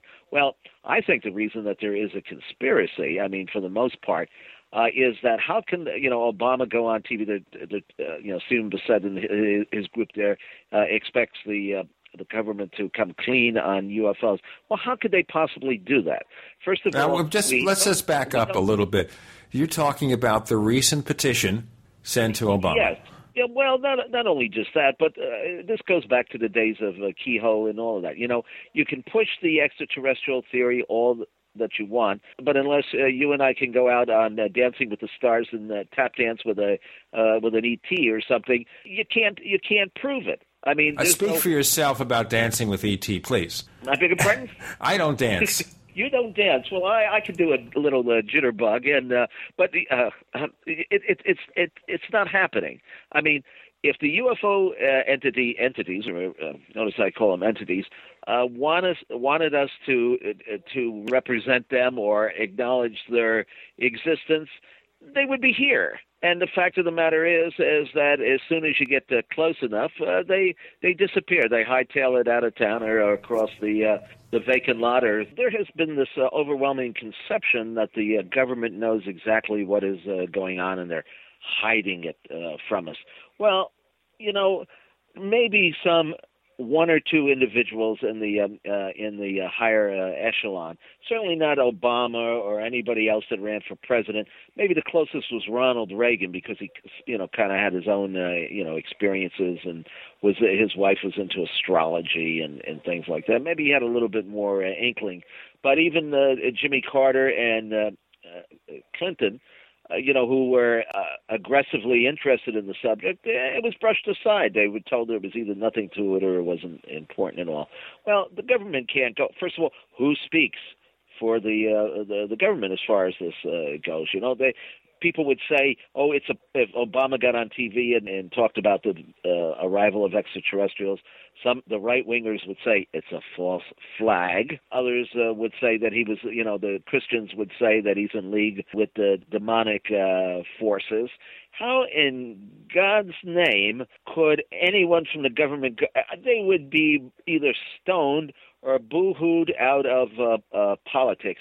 It's just a uh, something that you can't uh, touch. And also, Uh, so basically, saying here is that the government, in your interpretation, Tim, can never reveal the truth about UFOs because we would dismiss it. We Because, wouldn't believe them. Again, what is the truth about UFOs? Well, let's assume If there a truth, Tim. Let's forget Yes. what the truth is. Let's assume there's a truth. They know the truth.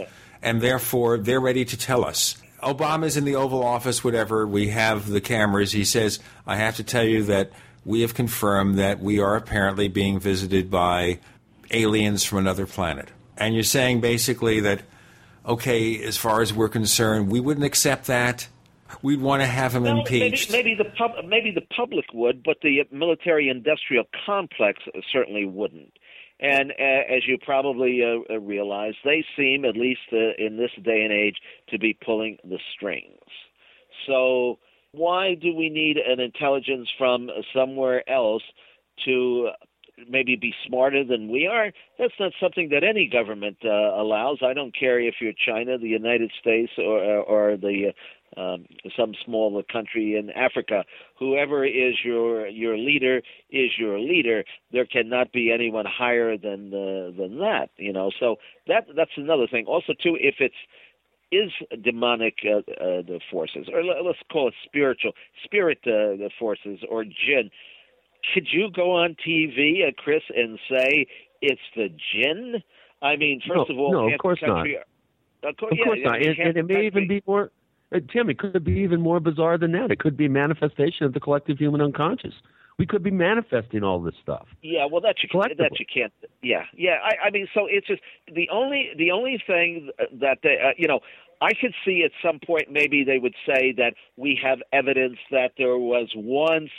Uh, you know, like uh, some structure on the moon, or somebody might have visited uh, Mars, or perhaps even, uh, you know, uh, come to uh, Earth in the distant past. But that's a long time ago. It, it yes, Tim, but think of it now. this way. Another approach might be where you gradually reveal the information. Like now we discover all these planets with Earth like qualities, the Class M planet. We're, we're we're going on. We're going on. How many years since 1947? We're going 60 years or something like that. It's not been gradual. It hasn't been anything. I- I- Well, I maybe mean, it no. has. How do you know? How do you know yeah, that? I think the, how- media you has know- been, the media has been programming culture to accept these realities, uh, these these things as real. I- don't know. It's sci- to me. It's it's you know, the people who you take Steven Spielberg and his films, right? Well, he's made UFO films where you know angelic beings have been seen. He's had uh, you know like uh, all kinds of monsters uh, from uh, outer uh, space. There doesn't really seem to be, as far as I can tell, a message, except that maybe movie makers tend to be a little bit more uh, open-minded than some people, so they'll throw out the possibility that these things uh, could be uh, real.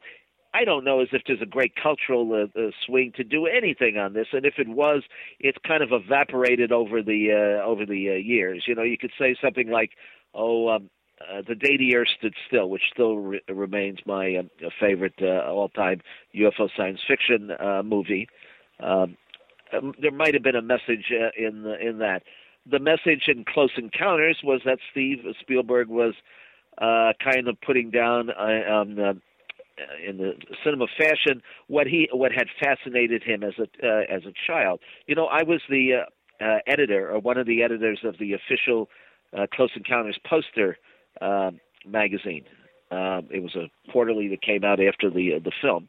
Of course, that was huge box office in those days, and and I was privy to get a lot of this uh, information. And I interviewed a couple of the actors that was on, you know, that uh, were in the um, uh, in the film. Bob Balaban, in fact, I was on a couple of TV shows uh, with him, so I got all the literature. You know, my job was to uh, take the movie and show how it related to real life goings on, and and obviously. Uh, Spielberg had done his work. He had grown up just like the three of us, reading UFO literature. So, Of course, they also bought rights to Dr. Hynek's book. Well, I'm not sure they broke the what the rights. He was used as a uh, consultant in the uh, and they uh, they used the terminology, but they probably would have gone ahead and done it anyway because uh, uh, from what I know, they didn't pay him a vast uh, sum of uh, money, uh, hardly uh, anything from what I can tell. But any, anyway, the, you know that was to me that would be the closest to to uh, UFO propaganda but it's not uh, government inspired. It was inspired by Steve Spielberg because of what had happened to him as a uh, as a uh, growing up and his own interest in the subject. Not by any any means was he he uh, told or forced to do that by um, any government agency. Although I Well- still contend that uh, I still contend that they'd rather have you believe that uh, flying saucers or UFOs are from out there. If you're going to believe in anything, believe that they're from out there, and don't believe that they're anything closer to home. Yeah, because that would be that would be infinitely more scary. I think people would be oh, more frightened. they scary and, and more scary, and it would turn the religion over uh, uh, upside down because anything anything gets people panicking in the street as far as religion goes. I, I mean, it it doesn't matter what the uh, you know the thing is, and if it were the jinn or UFOs or whatever, and and you you know they would say, oh, they're angels or Satan. God knows, you can't you can't do it. It just I'll it- tell you what, our not happen. sponsors, our sponsors are going to be panicking in the streets if we don't let them have their say. We have Tim Beckley, Mr. UFO, with Gene and Chris. You're in the Paracast.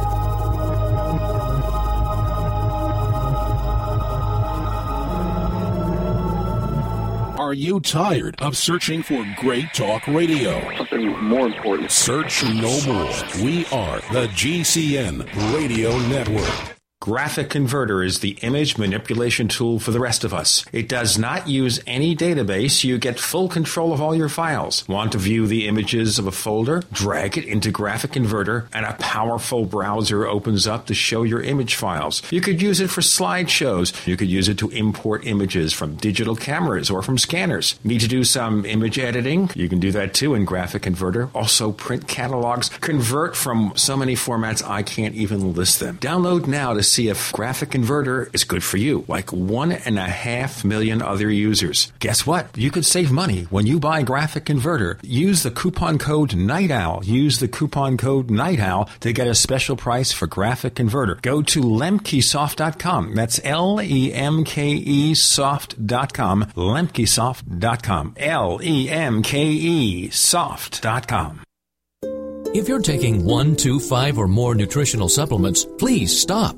Simplify your supplementation with Bio Superfood, the most advanced nutritional whole food supplement you can buy. Men, women, children, even Olympic athletes the world over have discovered Bio Superfood from BioAge.com. And now take just one nutritional supplement instead of many. The Bio Superfood formulas are whole food products composed with four of the most nutrient-dense algae found on Earth. Bio Superfood for the brain helps with focus, memory, clarity, and mood. If you can increase brain health, the rest of the body is a no-brainer. Bio Superfood has zero toxicity and is safe for you and your family. Learn more and order your Bio Superfood formulas at bioage.com, spelled B-I-O-A-G-E dot com, bioage.com, or call 877-288-9116. That's 877-288-9116. BioAge, the age of advanced organics.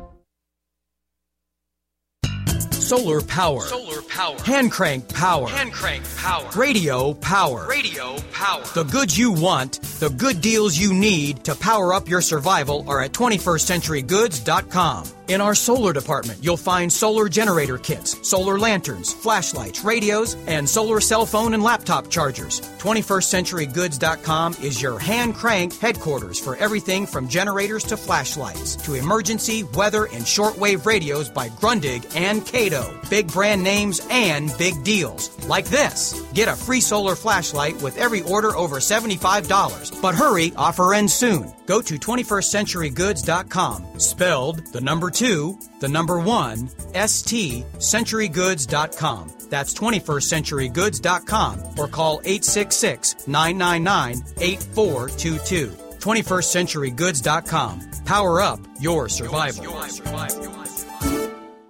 The perfect water for drinking, bathing, and cleaning, right at your fingertips? Yes, you can now have the most powerful water ionizer on the market for less than half the price of competitors. The Genesis Platinum Water Ionizer from GibsonsHealth.com creates the perfect drinking water of 9.5 pH, automatically cleans every time you use it, and even tells you when to change filters. Other 7 plate water ionizers are priced at two or even $3,000. But the Genesis Platinum is only $16.95. Get yours today at GibsonsHealth.com. Under Nutritionals, be sure to click on Essential Oils for aromatic liquids extracted from a broad range of flowers, stems, seeds, and bark. And to really balance your body, click on Go Green, the most complete green drink available, necessary for survival. All this and more are found at GibsonsHealth.com. Call 800 388 6844 That's 800 388 6844 or GibsonsHealth.com. Healthful living since 1974.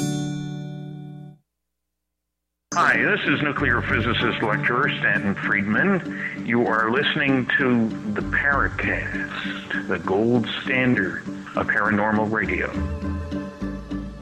With Gene and Chris, we're talking to Tim Beckley, Mr. UFO. Claudia Cunningham had joined us earlier, and we're looking into, I guess, the impossibility of disclosure, which I guess Well, is also, the sum total me of tell it. Okay, Gene and Chris, let, let me tell you why I, I think also too there is no disclosure because the dirty little secret of ufology is that a lot of what took place, at least in the uh, in the late 1940s and early 1950s, and perhaps even now to some extent, was uh, inspired by uh, the Nazi scientists. Now, listen to this. Okay, they, we know that about 4,000 uh, ex-Nazi scientists and engineers were brought over to the United States directly after World War II as part of uh, Project uh, Paperclip. Uh, the uh, a lot of the documents have been uh, declassified. Two of the staunchest supporters of the extraterrestrial theory happen to be Professor Hermann Oberth and Wernher von Braun. This sounds like a repetition of what Ed Komarek told us. Oh, okay. I missed that part. So I did hear part of the show, but okay. Uh, they were brought over, and where did they set up shop, uh, uh, Gene and Chris? In the state of New Mexico. Where were most of the UFO sightings that took place uh, around the um, uh, the late 1950s, uh, early 1950s? Well, the entire West Coast, from Washington down to Uh, well, uh, California. The, south, the Southwest, Southwest, the green fireballs uh, and, and all. So I believe that this uh, technology that was being developed in uh, Hitler's uh, Germany, uh, that uh, came from these seances and the drawings and all the information that came from automatic writing, that they brought this technology over here and we're continuing to experiment with it. How do you explain that to the populace that we've got German not, uh, Nazi, uh, you know, uh, scientists uh, running around here, and we brought them over when some of them should have certainly been in in prison or or God knows what, right? So better to believe that uh, none of this is uh, is involved with these these German uh, reports and, and German projects that were uh, uh, being worked on at that uh, point.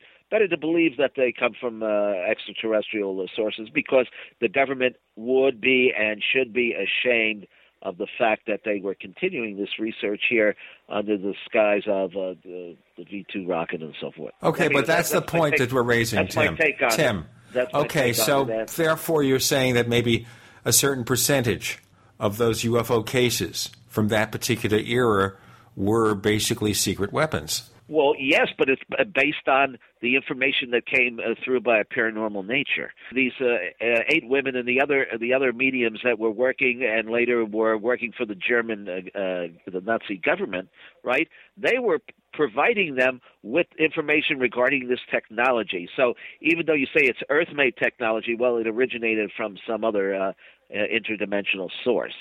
Now, there's a little bit of information. I, I'm, I'm not an expert on this, but th- this is what I conclude. I mean, I, I just look at this and I say, well, there's not a heck of a lot of evidence, uh, you know, that these things are from uh, outer space. I mean, you could say that something, uh, you know, uh, followed a, a plane, but that doesn't tell you where it it, it comes from, right? We don't know who's uh, in, in inside of these uh, things. They they they come and they go, and they transmutate, uh, change shape, and do whatever they want they, it's like magic. It's not extra, it's not extraterrestrial. If it was an extraterrestrial race, they would come here.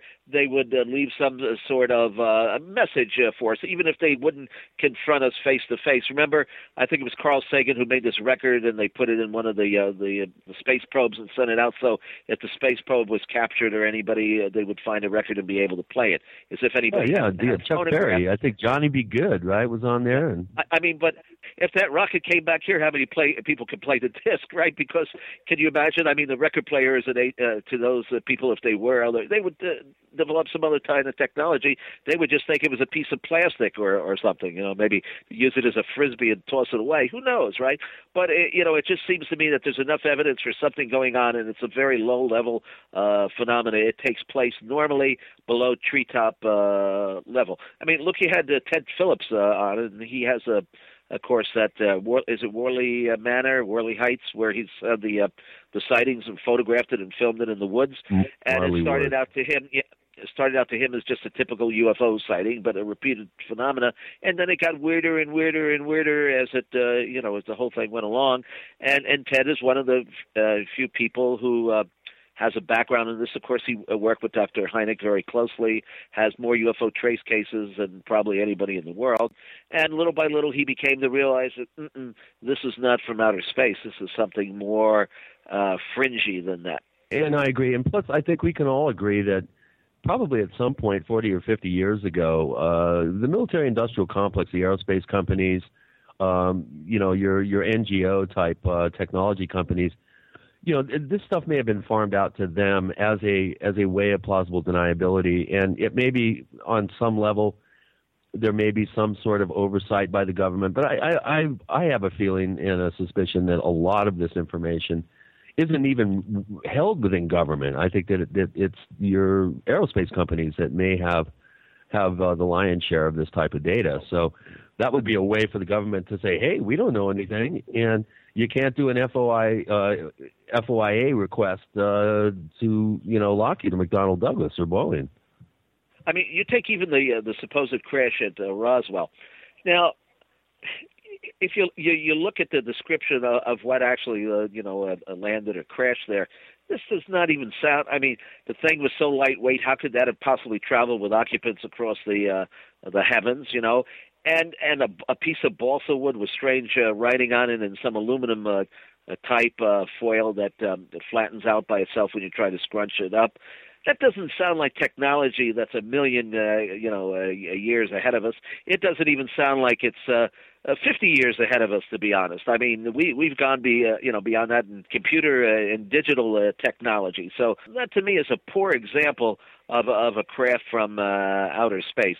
I don't believe it was a a, a balloon or or anything else there, but I I do believe that and a few of these other uh, crashes may have been something that uh, these uh, German scientists were working on. Better you believe that it comes from out there than uh, think that it, comes from uh, former scientists and engineers from Nazi Germany. Anyway, that that's my conclusion. You know, and if you say proof, well, you know, a proof is in the eye of the beholder in this uh, field. What's proof to you may not be proof to me, right? You're preaching to the choir, as far as I'm concerned. I've I've been you know trying to get this point across for years. I really think that we need to exhaust all closed system potentials before we get self-important enough to, to jump off planet. And I know to many of our listeners, they've heard me say that. And I sound like a broken record, but you know, there's a lot of other possibilities that are being swept under the board and and uh, and you know, bitch slapped by the uh, extraterrestrial hypothesis. And well, uh, you know, I think creative now, thinkers.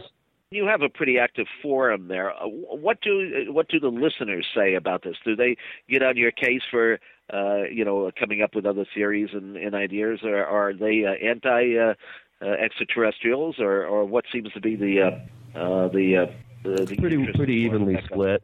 I think Yeah, uh, right. a lot of folks are open-minded, although they say they they feel the most logical explanation would be something off planet uh, coming here.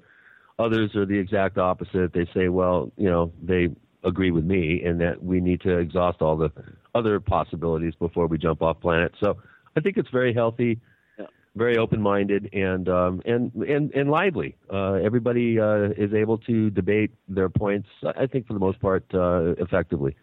Well- you know, the the uh, extraterrestrial uh, uh, hypothesis has had uh, 50 or more years of being pushed in front of the public. So obviously, that's the uh, the uh, the theory or the concept that most people can understand. Although now with some of the the, the paranormal uh, radio shows like the Paracast and some of the TV programs, people are beginning to realize mm, maybe these things aren't uh, from the uh, dark side of the uh, moon. You know, I, did a um, uh, an article that just uh, came out. It's in the current issue of uh, Open Minds magazine, and it the article was about the last of the UFO contactees, Howard Menger.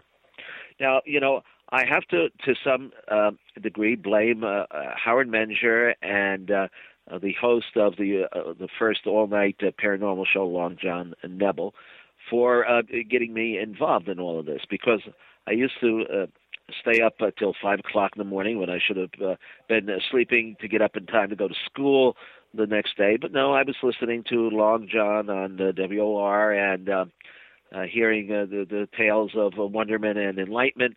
But I'll tell you, that's why I'm in radio today. Literally speaking, by listening to Long John Nebel as a kid, and I came up with the crazy idea. Gee, I'd like to do that too. I really like go. that kind of well, thing. You know, I, Therefore, I, let me continue. Therefore, I'm going to do this. I'm going to grow up and become a radio broadcaster. Of course, my parents looked at me and said, "Why don't you get a real job?" I think nowadays, after listening to the show, there's still people who are suggesting uh, to me, Gene, why don't you get a real job? This is the real statement here that we have Tim Beckley, Mr. UFO, with Gene and Chris. You're in the Paracast.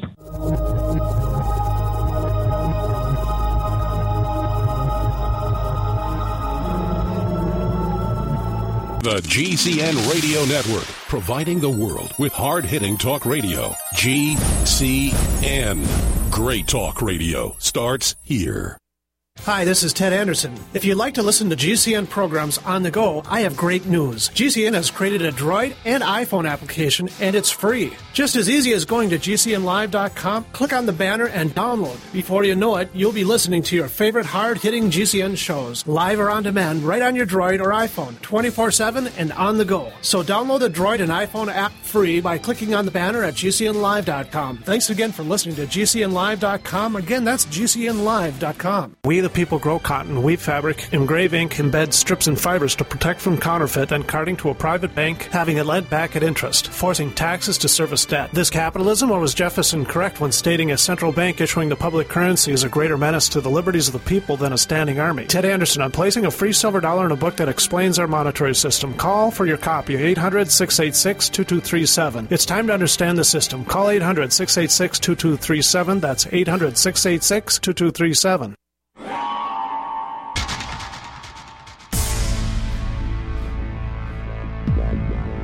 Welcome back to the Paracast, the gold standard of paranormal radio. And now, here's Gene Steinberg. With Gene and Chris, we have Tim Beckley, Mr. UFO. Earlier, we had Claudia Cunningham telling us about her stories about strange paranormal events in and around the burial spot of Charles Fort. Now, I wanted to bring up something here. We, of course, didn't have much time to warn our listeners of your presence, your return presence, Tim.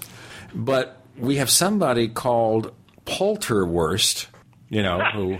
Right, who eats liverwurst for lunch or something, or for brunch on Sundays? You know, that's how it goes. who wrote a very, very long letter with a lot of comments. And I'm not going to read all this because it's going to take several minutes. And mostly it is this particular segment. Okay, I just read that Mr. Beckley seems to have had a possible poltergeist experience. As you can see from my nickname, I'm a bit intrigued by the possibility of poltergeists. So it's just a lot of questions. How old were you? What happened? Etc. Etc. Oh, okay. It's a very long question, and rather than read it, why don't you tell the story? Okay. Well, actually, um, the paranormal is part of our family background. Brad Steiger actually wrote this up in, in one of his books recently and, and turn, uh, told it on the radio. I, I don't know if I wanted it really to be aired, but it's okay. I've mentioned it now a couple of times. My grandfather on my father's side of the family actually had a, a sighting or an encounter with a headless horseman behind the barn where he, he lived on a on a farm in Kentucky. Now, uh, I said that it was the um, uh, probably a, a, a Confederate. There had been a, a lot of uh, you know Civil War uh, taking place, battles taking place uh, near there. Uh, I was told that it was probably the uh, uh, the ghost of a uh, Confederate soldier who had been beheaded by a cannonball or something to that extent. But I, I, I can't prove that. That's just the, the family uh, story. Uh, also, when I was three years old, uh, my life might have been saved by some sort of spiritual uh, being. My mother had uh, asthma and emphysema real bad, and in those days, well, she met my father in Kentucky on on a trip there. People would go to the bluegrass state because it was supposed to be good for breathing, and, and I, I don't think it applies uh, anymore. But it was the place to go if you had uh, respiratory uh, uh, problems or vacations and all. So my mother would go there, and she made some friends, and she was introduced to uh, what became my father, of course, and. Uh, one day they they used to drive. They had an old uh, Oldsmobile. They always bought Oldsmobiles for some reason, and uh, the drive took about maybe three or four days and I guess this one took a long, a little bit longer than uh, usual because uh, they had encountered some fairly uh, foul weather. They had uh, made up a little area in the back seat. My mother and my father drove, uh, rode in the front seat of the car, and they made up a, a little area for me in the back, and I slept uh, there while and, and and played with my toys and uh, little aliens and stuff like that. I guess you know. Uh, anyway, uh, one night as they were reaching uh, close to the destination, they had come across a um, very thick uh, cloud bank, and my father was anxious to get to the uh, destination wherever they were staying, right? Uh, and probably his brother's house. And uh, anyway, he was persistent in driving, but my mother, uh, who was more of a controlling factor in the family, was more persistent that he immediately stopped. So he he stopped and pulled o- pulled over to what he thought was the side of the road. Uh, the next uh, morning, when the uh, uh, sun came up and the uh, uh, fog started to break, uh, it turned out that the Oldsmobile w- had come to a halt uh, within a foot or so of a cliff, you know, the side of the road, uh, deep ravine, and if they had gone another foot or two, uh, I would not be here to be a uh, guest, probably for the fifth time, I think, on the Paracast. So, or the uh, first time, as a matter of fact. There you go. Uh, so uh, there is some evidence that maybe there was some spiritual force be, uh, behind that. I, I do think, to some degree, that I have been pushed to continue uh, in this uh, field because this is an insane thing to do, as you guys can uh, relate to.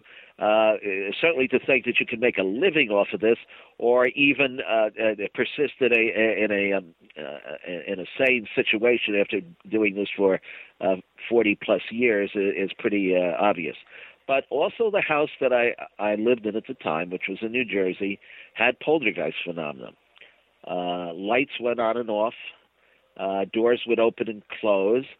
And I remember one time I was at the kitchen table. This, would have been when I was about maybe six or seven years old. Uh, I remember one time being at the kitchen table, and there was a big uh, a chinaware, you know, plate, and it slid across the table, and it fell onto the floor, but it didn't break. I can't say that it floated. I don't even remember, Gene, to be honest with you. Right? I'm not going to make it up, but it didn't break and that was pretty un- uh, unusual. Also, uh, one time we heard the sound. My mother and I uh, heard the sound of a uh, uh, baby crying, and this was in the middle of um, uh, winter. Okay, so we followed the sound of the of the crying, and it was coming from uh, the area outside the back door. We opened the back door, and there in the snow uh, were what appeared to be little uh, uh, booty prints, right, from the shoes of a young child. Okay, so we followed it, or at least my mother did, to the uh, to the back gate, and it seemed to have disappeared. Well, now other people have said over the years, well, it was just an animal or a cat or something, and I, I would normally say, well, that's that's a good possibility. Okay, but here's the uh, kicker here. Uh, several years after that, um, my godmother was uh, babysitting me. Now, my she was a very uh, staunch Catholic, and my mother would never bring up the uh, the ghost of uh, the subject of ghost or anything like that. So I don't think uh, her her mind was uh, you know relating to that type of thing. Uh, anyway, while she was babysitting me, she heard the sound of a baby crying.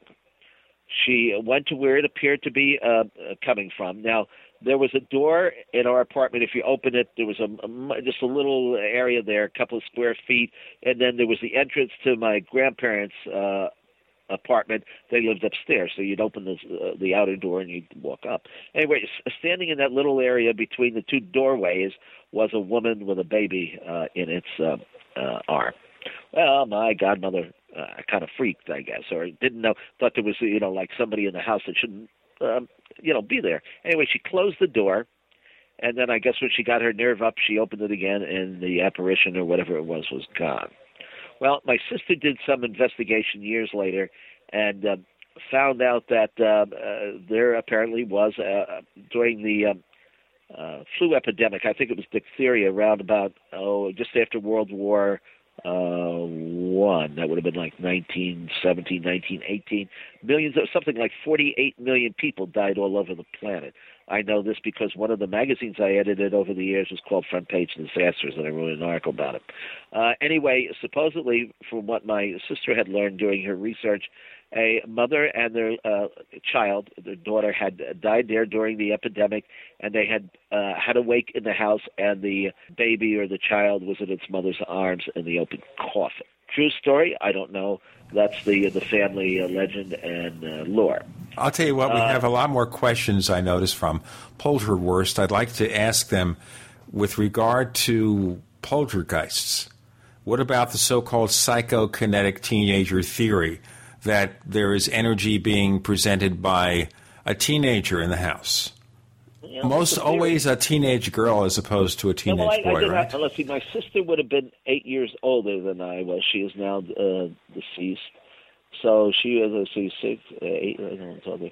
She would have been 14 or 15 years uh, old. And, you know, she had, uh, even um, uh, after she got married and, and, and moved into her own uh, uh, place and had a family, uh, she uh, retained an interest in, in, uh, in the weird uh, type of stuff and uh, uh, had some experiences uh, of her own and they used to follow her to some degree from place to place. She had objects disappear and, and reappear as uh, well, but uh, she was long over, uh, you know, uh, being a teenager at that point. So I think the implication here from Polterwurst is that these are staged events, that the teenager is doing this maybe subconsciously to. Uh, well, I- you know, have a prank I- I or don't know if something. But I that's wanted to get into, I- I- yeah, Tim. There's about three or four other implications in that question, which are regarding speaking of staged events and hoaxes, and I want to ask you about that. We have Tim Beckley, Mr. UFO, and he'll he'll soon tell us how to find out more about his stuff. With Gene and Chris, you're in The Paracast.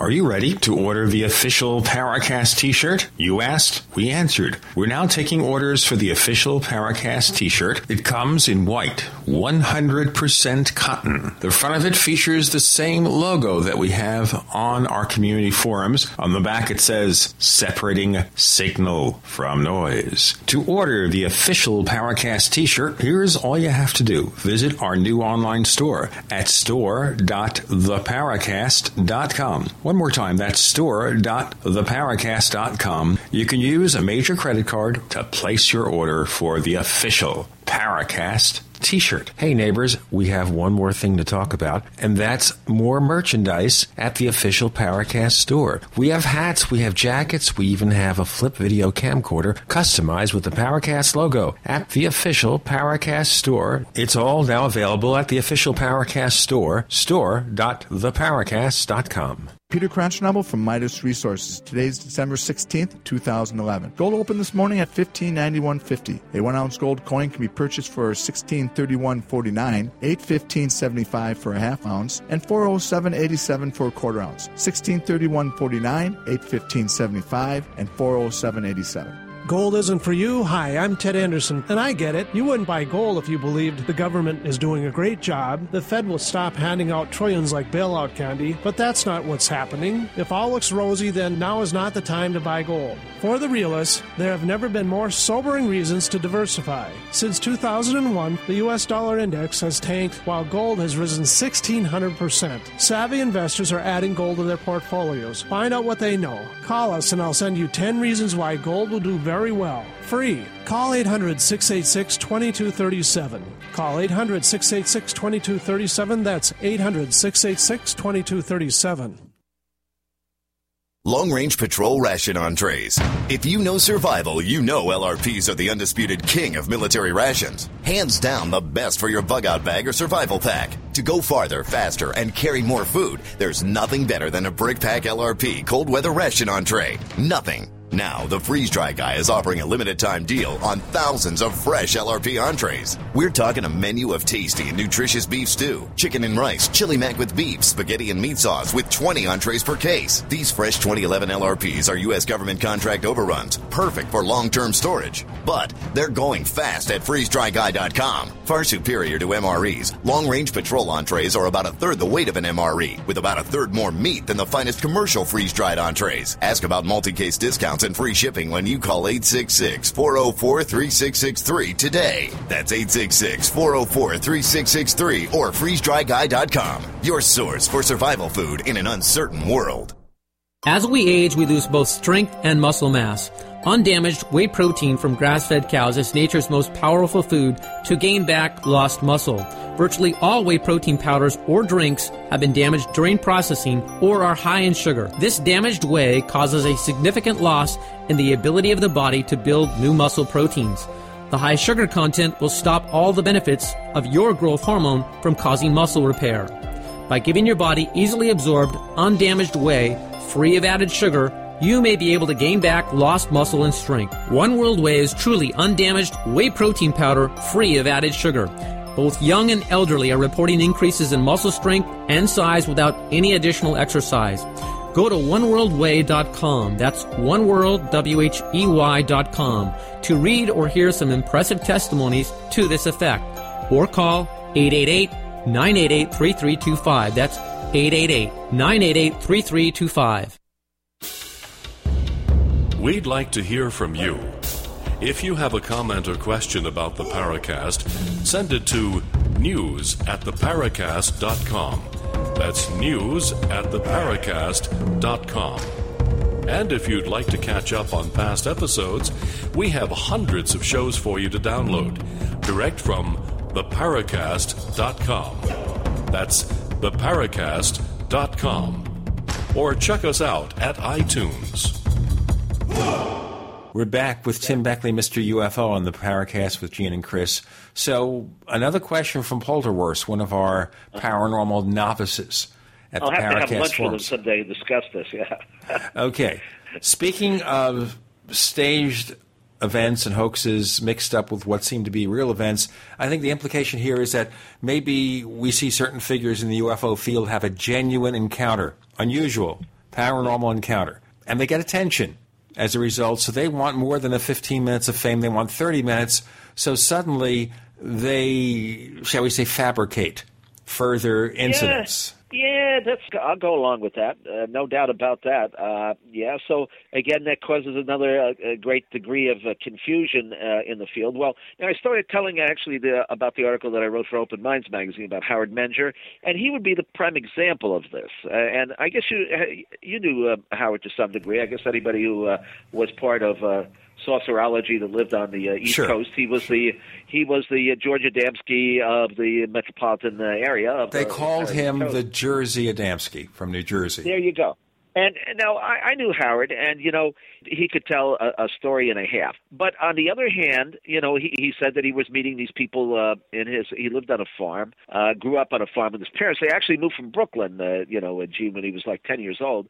They moved to this farm for A I lot guess, of us better, uh, want to move from Brooklyn. yeah, yeah, there you go. I, I guess some ufologists were in those days. I don't know if it's a con. Well, Harold Eglin is over there now. He's got his abduction uh, group. But anyway, so uh, Howard started having these experiences. In fact, one of them was meeting this beautiful woman from Venus uh, on a rock, uh, you know, like a quarter mile away from his house near a stream and so forth. And she was beautiful and angelic and told him about uh you know how great the uh, beings were from uh, you know around the cosmos and how we can have a better uh, you know state of life if we just uh, you know turned our way uh, evil ways into uh, goodness and sweetness and, and light and uh, in fact his, his brother also had a, a few enc- uh, encounters but not as uh, close as uh, Howard uh, supposedly uh, did now the thing is people say well that's a bunch of uh, uh, nonsense but I, I related my uh, article. Several different things. I, I remember I had gotten a call one afternoon. I was living in New Jersey at the time and I was kind of the hub of uh, it was me and a fellow by the name of Ed Babcott and he was running the New Jersey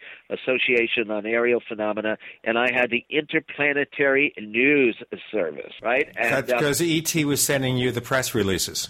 Yeah, yeah. I guess I was. Uh, I swallowed it. Well, you know, I was also always uh, fascinated by the Shaver mystery in the Inner Earth. I had done a book uh, that Gray Barker uh, published. You know, when I when I was in the third grade, I had to do a book review, uh, Gene, and I didn't want to do Silas Marner or uh, the third grade book reviews. Hmm. Yeah, yeah, third grade. Well, why not? You know. So what what book did I pick? They knew too much about flying saucers. It's the only B plus I ever got any written, you know, a review at the at the time. A little did I know, of course, that I would become friends with the Gray years later, and that he would publish uh, my first three uh, books. You know, I have a lot of these synchronicities. I think synchronicities tie in with this as as well. It's another way of showing us whatever these entities or energies are. Yeah, but I wanted to refocus on this. So, for example, yeah. maybe Howard Menger has some kind of unusual encounter. Well, yeah, well, yes, he did. Okay, so uh, I had gotten this call one day from a, a gentleman who had heard uh, Howard several times on the Long John Nebel show. So he didn't know Howard, and he didn't particularly want to meet Howard, but he decided one night he was going to drive out to this farm in High Bridge, New Jersey. So he drove out uh, as he listened to Long John on the car radio. He got there, uh, parked his car in the field behind Howard house, which was quite uh, expansive. It's now apartment building, I understand. The fellow who edits Weird New Jersey was out there recently, it's all developed, of course.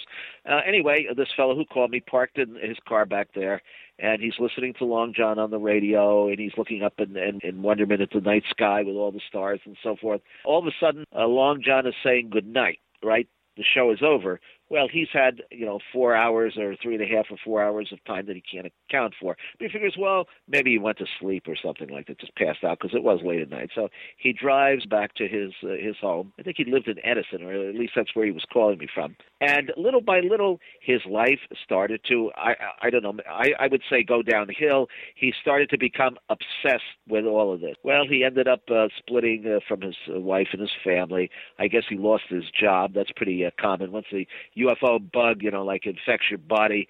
Uh, there's no hope for a lot of people. Remember um, the fellow, the character played by Richard Dreyfuss in Close Encounters, where he started making the Devil's Tower out of the mashed potato heap. That's a, a very well-known scene in the movie. Well, this sure. guy kind of did the same thing. He was getting messages from whoever was responsible for his uh, four hours of missing time, and they were telling him to build or construct something. So he moved into this trailer and the place now I, I never did go to see him but as he described it to me the place became a, um, a hub of wires and erector sets and, and all kinds of weirdness uh, going on uh, over there. So this all happened while the guy was in the uh, back of howard's uh, uh, property behind his house uh, waiting for the aliens to come and perhaps the aliens might be did come. Okay so also I was in, in contact uh, with other people who had had experiences and testified that uh, there seemed to be something strange going on behind Howard's uh, house in the apple orchard there. Now, if you call, uh, remember, there, uh, in fact, in the article for Open Minds, there are some photographs that Howard took, some of which look suspicious and some of which uh, could be authentic. Again, it's you know who, who knows for uh, some look like paintings to sure. me. Honestly, some uh-huh. look like paintings. One looks like a painting of the spaceship in the day the Earth stood still at and, night. And then there's some lesser ones where it actually shows a, a being materializing there, and it's got kind of a weird glow. It's a shadowy figure with a. Anyway, I'm trying to the, focus the on is, this. Of course, the key being here: did Menger just make up a lot of stories after having no, one thing? No, I think there were some uh, weird experiences going on there because there is a a, a lot of records of people testifying. Dr. Eric Berthold Schwarz, who is now deceased, actually interviewed a lot of the people who had uh, visited the Howard's uh, house and, and seen, and they seemed like reputable uh, people. They didn't seem to be making it up. In fact, some of them were police officers. So I think yes, Howard enjoyed the limelight. You know, he he spoke for our, at our conventions a couple of times, and this guy could chatter away. The one thing that really got to be crazy is at the time that I met Menger, we had lunch, Jim Moseley and I, in the '60s yes. at a diner on Fifth Avenue in New York City. Menger was starting to say, you know what, maybe the military created Uh-huh. these Yes. faux experiences to further their own interest or whatever that they didn't happen. Well, I think that may be the true, but no, he never really a hundred percent said that his experiences were not uh, real and were not uh, extraterrestrial in nature. In fact, years later, he came out of retirement because for about ten or fifteen years he never said a word about the subject. And all of a sudden, I I called him up one day and I said, Howard, I'm giving a conference. I think it was in San Diego or, or Phoenix, and uh, I'd like to invite you to come. And he said, Sure. It just pay for my rental car. And he said, You know what I'm going to do? I'm going to bring my X1. Well, uh, he was a tinkerer. Howard had a workshop behind his house, and uh, the story goes that he built the craft uh, one day uh, based on some te- technology that his buddies from space had given him, and the thing flew off and landed in Pennsylvania. And the FBI even showed up at his door to, to interview him about this. So anyway, he showed up at my uh, conference a day late, but then he was driving from, oh, I think he was uh, living in Florida at the, uh, by that time. He okay, so he came to your conference a day late and a dollar short. I'm joking. Yeah, Tim well, Beckley well, joins us. With Gene and Chris. You're in the Paracast.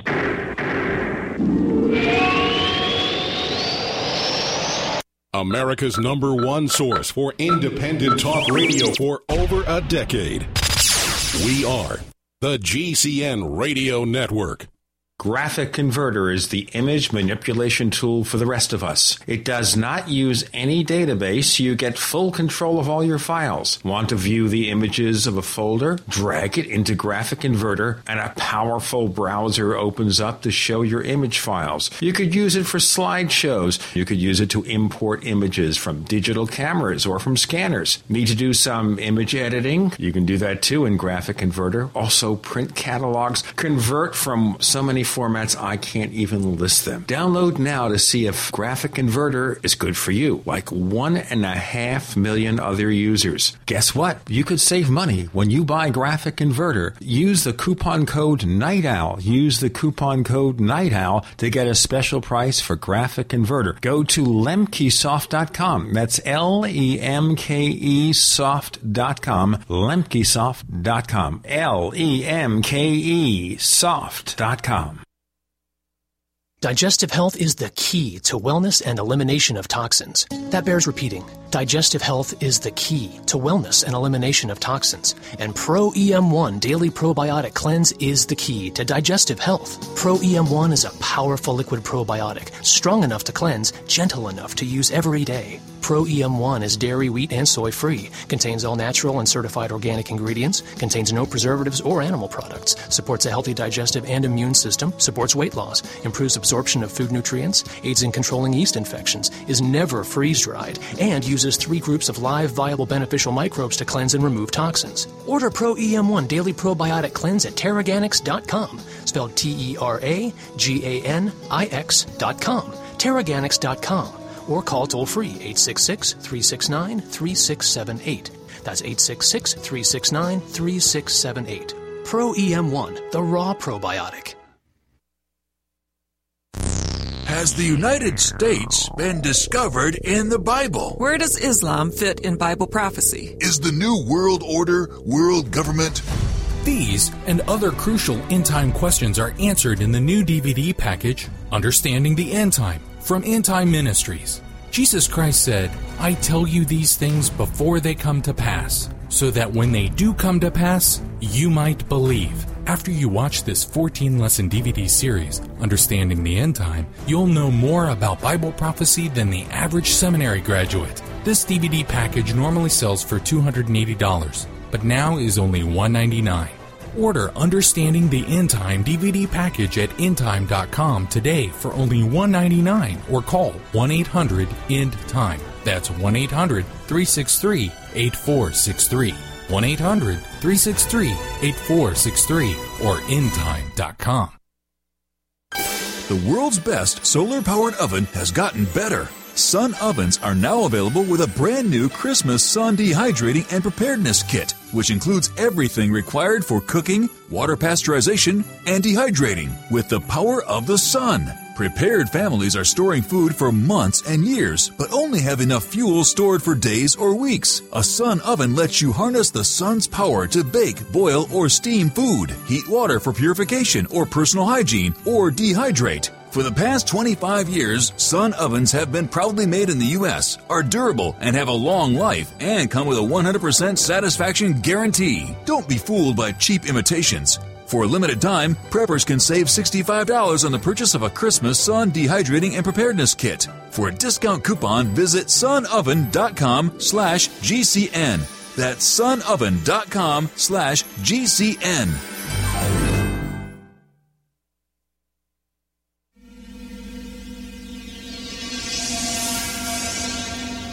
This is Hilly Rose, and I hope that you do listen to the Paracast because you will learn a great deal about the paranormal. Tim Beckley telling us about Howard Menger joining you in this UFO convention a day late. Yeah. So was that because he didn't get to speak as a result? No, no. You know why he was? Because he had uh, he had rented a little trailer and he had put his uh, homemade uh, flying saucer on it and was uh, traveling across the country uh, with it. So I guess he had to stop a couple of times to retie the thing to the trailer and, and whatever. And maybe he didn't know how to get to uh, uh, San Diego from uh, Vero Beach, but he showed up and he gave a talk for about two hours with a blackboard, and he just went on and on and on about the propulsion system. In fact, here's a little unknown story about Howard. He claims that he actually drove a government-built flying saucer. Uh, in his uh, book that he and his uh, wife uh, Connie, who's still alive and living in Florida, wrote called "The High Bridge Incident," he tells about this uh, episode, I believe, in Colorado, where he was taken to a warehouse or a hangar, and uh, through telepathic powers, he was actually able to take this thing out for a uh, a midnight uh, cruise. Let's move man. past Howard Menger, okay? Let's move past him. Maybe, maybe not. I kind of just wanted to focus on the possibility that people have experiences that embellish them. A further question from Mr. Polterwurst. He asked us enough questions with enough detail to fill the rest of the show. I just refreshed my memories about your first UFO sighting, where you described something like balls of light under intelligent control, and then he relates this to cases in other parts of the world. And I guess he wanted further comments about what this Uh, involved and whether there's any relationship with that and poltergeists. Well, I've had three sightings. The first one, uh, which I've described many times, including on this program, I think, was around the age of 10. Uh, it was a warm summer night in like August. Uh, that would have been like around 1957 or so. And in those days, we didn't have air conditioning, so everybody would sit and hunker down on the you know on the front porch till it got cool enough to go inside. Now, this uh, 1957, if you remember, was a pretty uh, heavy uh, hitter year for flying saucer uh, sightings. So anyway, someone came running up to the porch where we were seated. Uh, I think my mother was there, and a couple of people from down the block uh, pointed out two objects in the sky. One was uh, hovering over an abandoned factory building directly across the street, and one appeared over the house. Now, I can't tell you that I saw little green man. Nobody waved to me. There were no landing gear. These were brightly lit lights just over the cloud bank, so you couldn't really see a lot of detail. They kept switching uh, positions in the sky so that the one across the way would come uh, in fr- uh, the house and vice versa, where they just move around. Okay, suddenly the one over the factory building uh, disappeared like somebody had uh, pulled the light switch. The other one played around in the sky for a little while after that went inside eventually. Next day or following day, there was an item in the newspaper that other people had witnessed this, and the authorities were saying that it was nothing more unconventional than a weather balloon.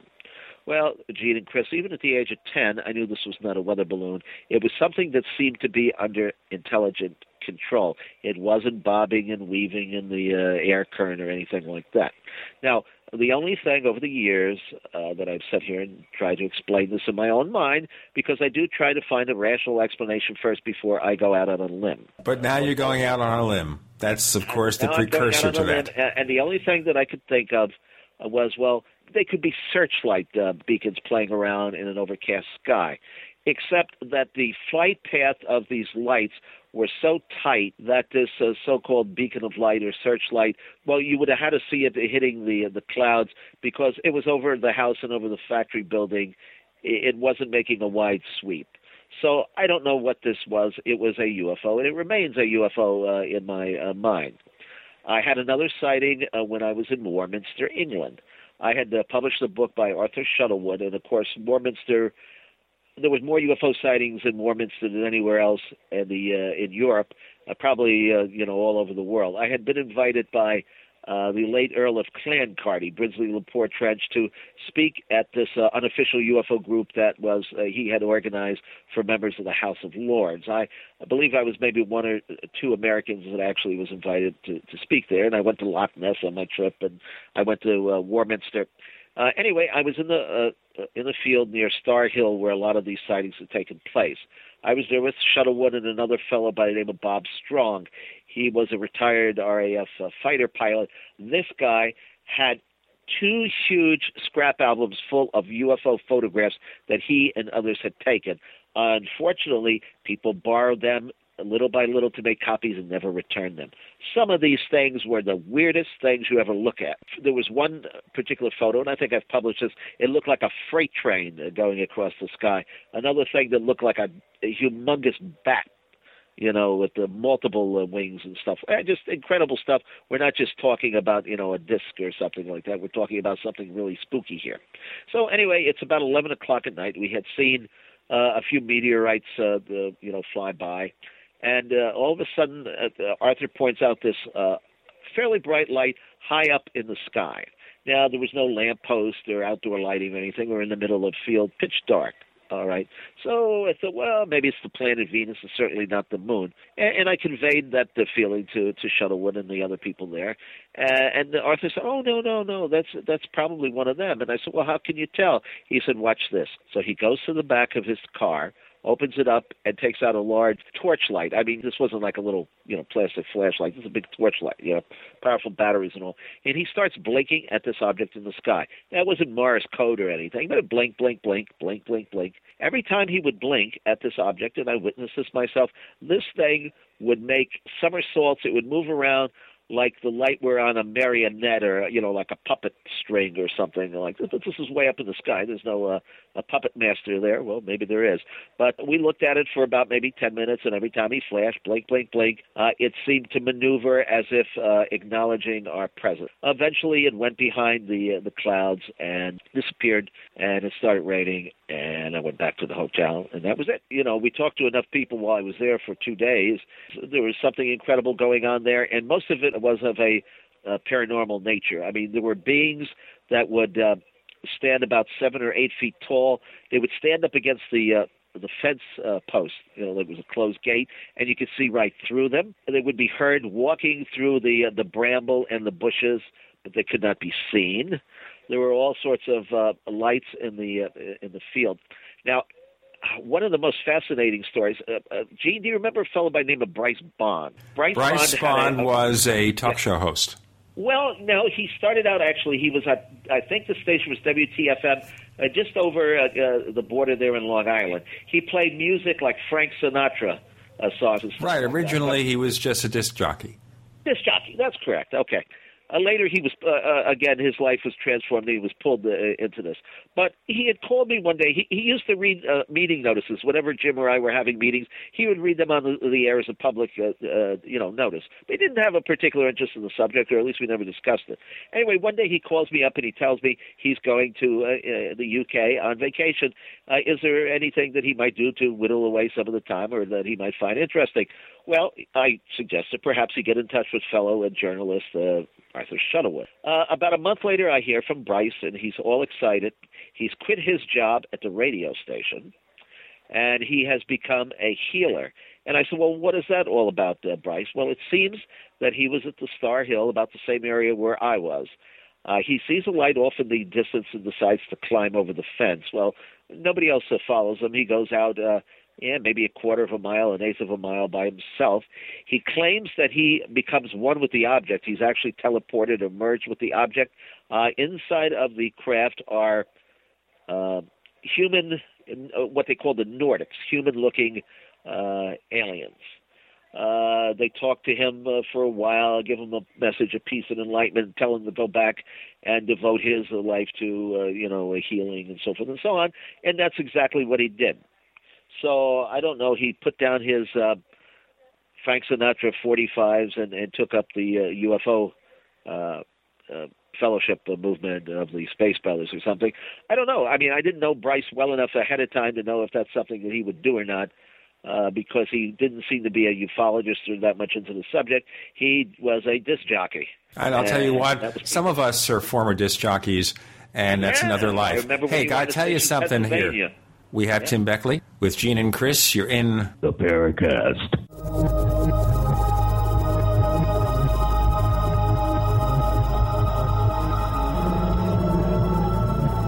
Are you tired of searching for great talk radio? Something more important. Search no more. We are the GCN Radio Network. You expect professional service from your doctor, your accountant, and even the girl who takes your morning coffee order. Why not from your domain registrar, too? Namecheap.com provides stellar service with no sneaky upselling. We offer more features and security options for your website than there are ways to order a latte. And new domains come with WhoisGuard to protect your personal info. At Namecheap.com, you can get your domain for as low as $2.99. Now is a great time to get to know Namecheap.com. For 58 years, Fate has provided true reports of the strange and unknown. Fate brings you the latest in all aspects of the paranormal, like angels and miracles, psychic phenomena, ghosts, UFOs, and much, much more. To receive your complimentary Fate magazine, call now at 1 800 728 2730 or visit their website at www.fatemag.com. That's 1 800 728 2730. What are you waiting for? Your fate awaits. If you're taking one, two, five, or more nutritional supplements, please stop. Simplify your supplementation with Bio Superfood, the most advanced nutritional whole food supplement you can buy. Men, women, children, even Olympic athletes the world over have discovered Bio Superfood from BioAge.com. And now take just one nutritional supplement instead of many. The Bio Superfood formulas are whole food products composed with four of the most nutrient-dense algae found on Earth. Bio Superfood for the brain helps with focus, memory, clarity, and mood. If you can increase brain health, the rest of the body is a no-brainer. Bio Superfood has zero toxicity and is safe for you and your family. Learn more and order your Bio Superfood formulas at bioage.com, spelled B-I-O-A-G-E.com, bioage.com, or call 877-288-9116. That's 877-288-9116. BioAge, the age of advanced organics. Hey everybody, Alex Jones here. If you're looking for the perfect Christmas gift, listen up. This will make your holiday shopping very easy. This year, give a seed bank from one of our oldest sponsors, Solutions from Science, to your friends and family. Here's why. The Survival Seed Bank will give any friend or loved one the ability to grow a full acre crisis garden of nutritionally dense, life sustaining food. And the Survival Seed Bank is not just a box of open pollinated seeds, it's an indestructible, waterproof seed bank that can even be buried if we face a real meltdown. And here's the best part all the seeds in the Survival Seed Bank go through strict germination testing, so you can be confident you're not buying old seeds. Give a Survival Seed Bank this Christmas by going to survivalseedbank.com. That's survivalseedbank.com. Or you can call 877 327 0365 to give the gift that produces an ongoing supply of life sustaining food. If you owe the IRS money you can't pay, then listen carefully because you already know that the problem won't go away by itself. You can get help today from the leading tax expert in the country, Dan Pilla. Hi, I'm Dan Pilla. The IRS isn't going to just forget about you. Right now, the IRS is hiring thousands of tax collectors to go after delinquent accounts just like yours. That's why you need to take action today, and I can help. I take a simple but proven approach to solving your tax debt problem. First, I stabilize collections so you don't have to worry about wage and bank levies. Next, I build a detailed plan to get your debt reduced to the fullest extent possible, sometimes even eliminated. Finally, I work with you every step of the way to get your problem solved once and for all. So call now for a free consultation. Call 1 800 346 6829. Dan Pilla will solve your tax problem, guaranteed. He's helped thousands of people and he can help you too. Call us today at 800 346 6829. That's 800 34 No Tax.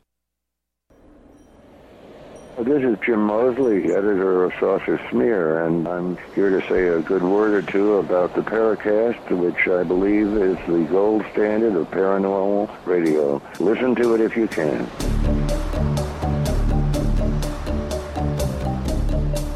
With Gene and Chris, we have the irrepressible Tim Beckley, Mr. UFO, on the Paracast. Chris, you want to follow up with some of these issues in our final segment? You guys are just fascinating me with these uh, interesting uh, accounts and stories. And, you know, I think it's important that all these types of events and, and colorful individuals have been documented over the years. And I think it's really important for our listeners, especially the younger listeners, to to read these books and, and do the research and become familiar with the wonderful kaleidoscope of history that these types of phenomenon, you know, have have presented us that have been captured in, in all the books that Tim's written. And well, and of course in know, the San Luis not, Valley. Not only not only that I've written, but I've begun to bring out a series of what I call flying saucer classics. I've taken a lot of these books that are in public domain or are never copyrighted, or the authors are dead 50 years or something like that, right? And put them together, two classic books into one. Not so much because I believe, you know, people say, "Oh, you believe in all this." Uh, well, I won't say the word that I'm, I'm thinking. And, and no, it doesn't. It doesn't matter what I always tell people. They ask me, "What is my opinion on the subject?" And you know what I tell them? It doesn't matter what my opinion is. UFOs act independently, not only of my thinking, but anybody else's. Right? Yeah, so good point. I believe that this this material should be preserved. Most of these publications had a very small circulations. These books had small circulations to begin with, and now they probably have much even smaller um, circulations because, of course, this is a limited uh, uh, field here as, as far as the book selling uh, goes. You know, people think, oh, you get rich by publishing UFO books. Well, you know, over over 50 years, how many books have actually become bestsellers in the field? You could count them on your Martian hand. You know, I mean, it's it, it's like flying. I think the best-selling uh, book on the subject is supposedly a Flying Saucer Series of Business by Frank Edwards.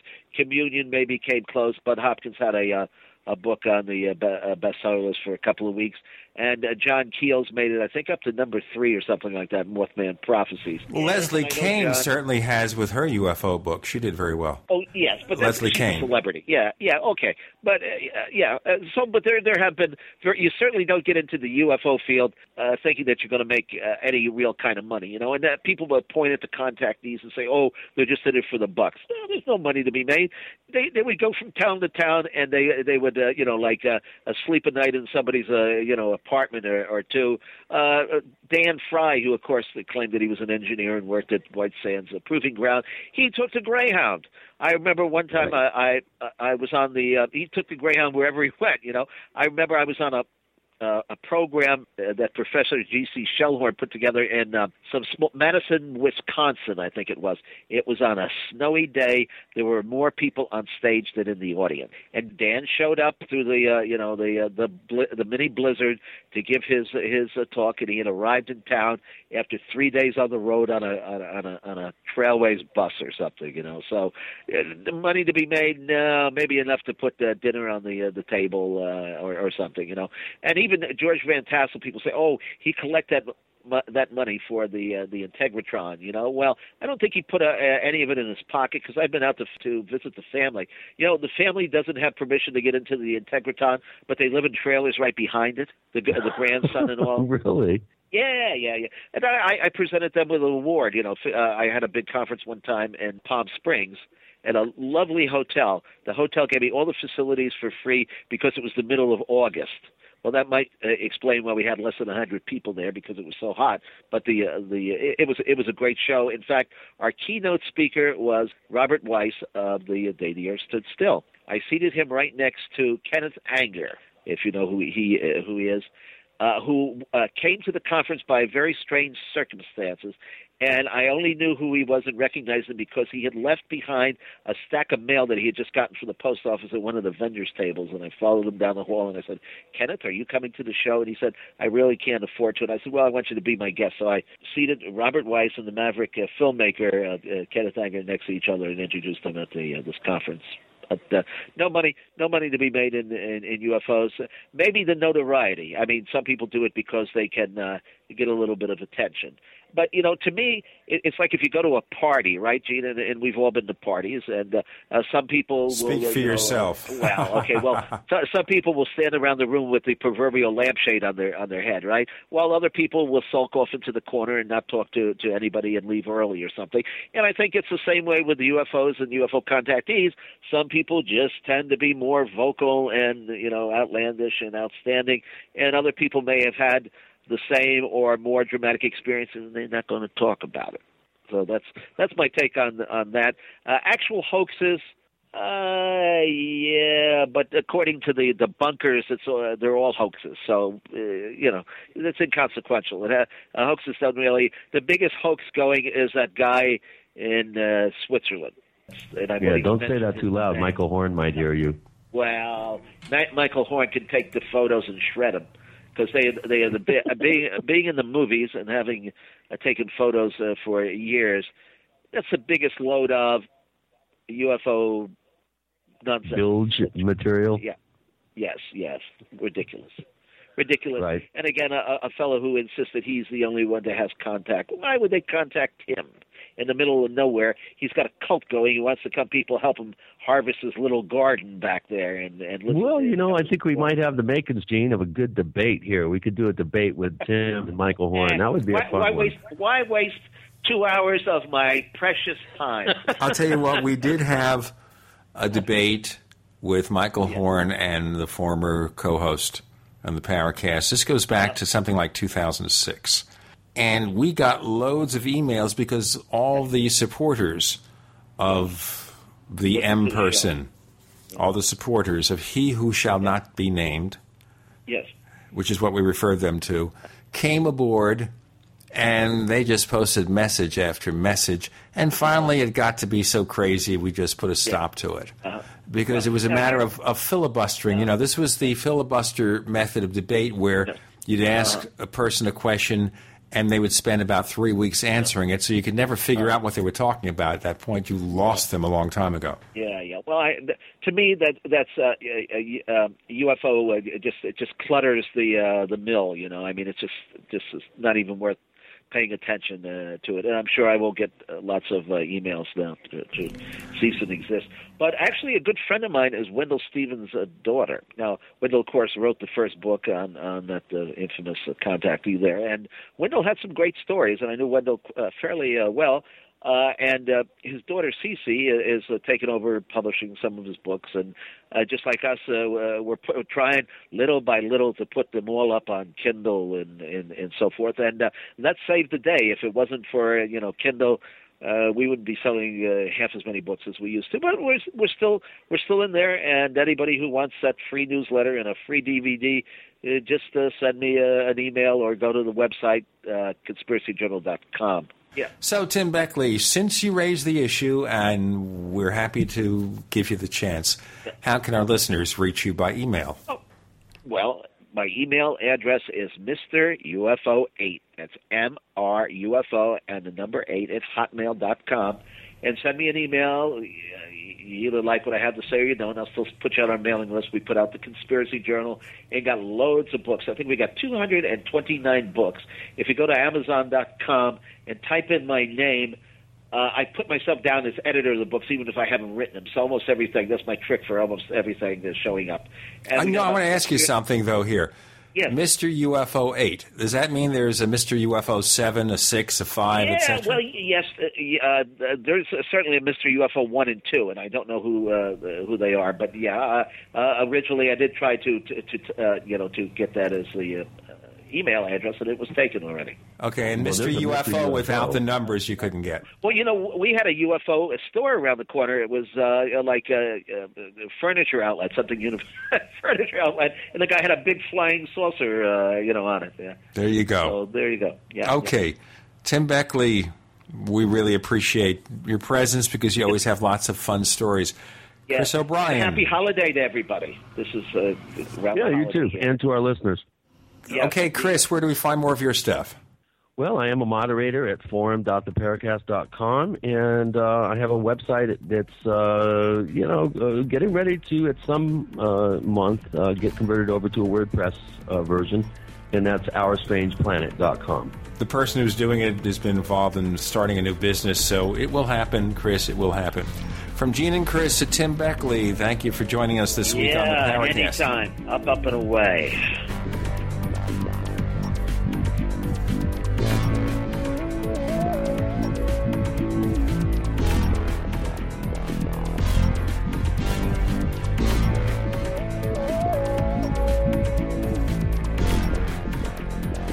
Paracast, featuring Gene Steinberg and Christopher O'Brien, is a copyrighted presentation of Making the Impossible Incorporated.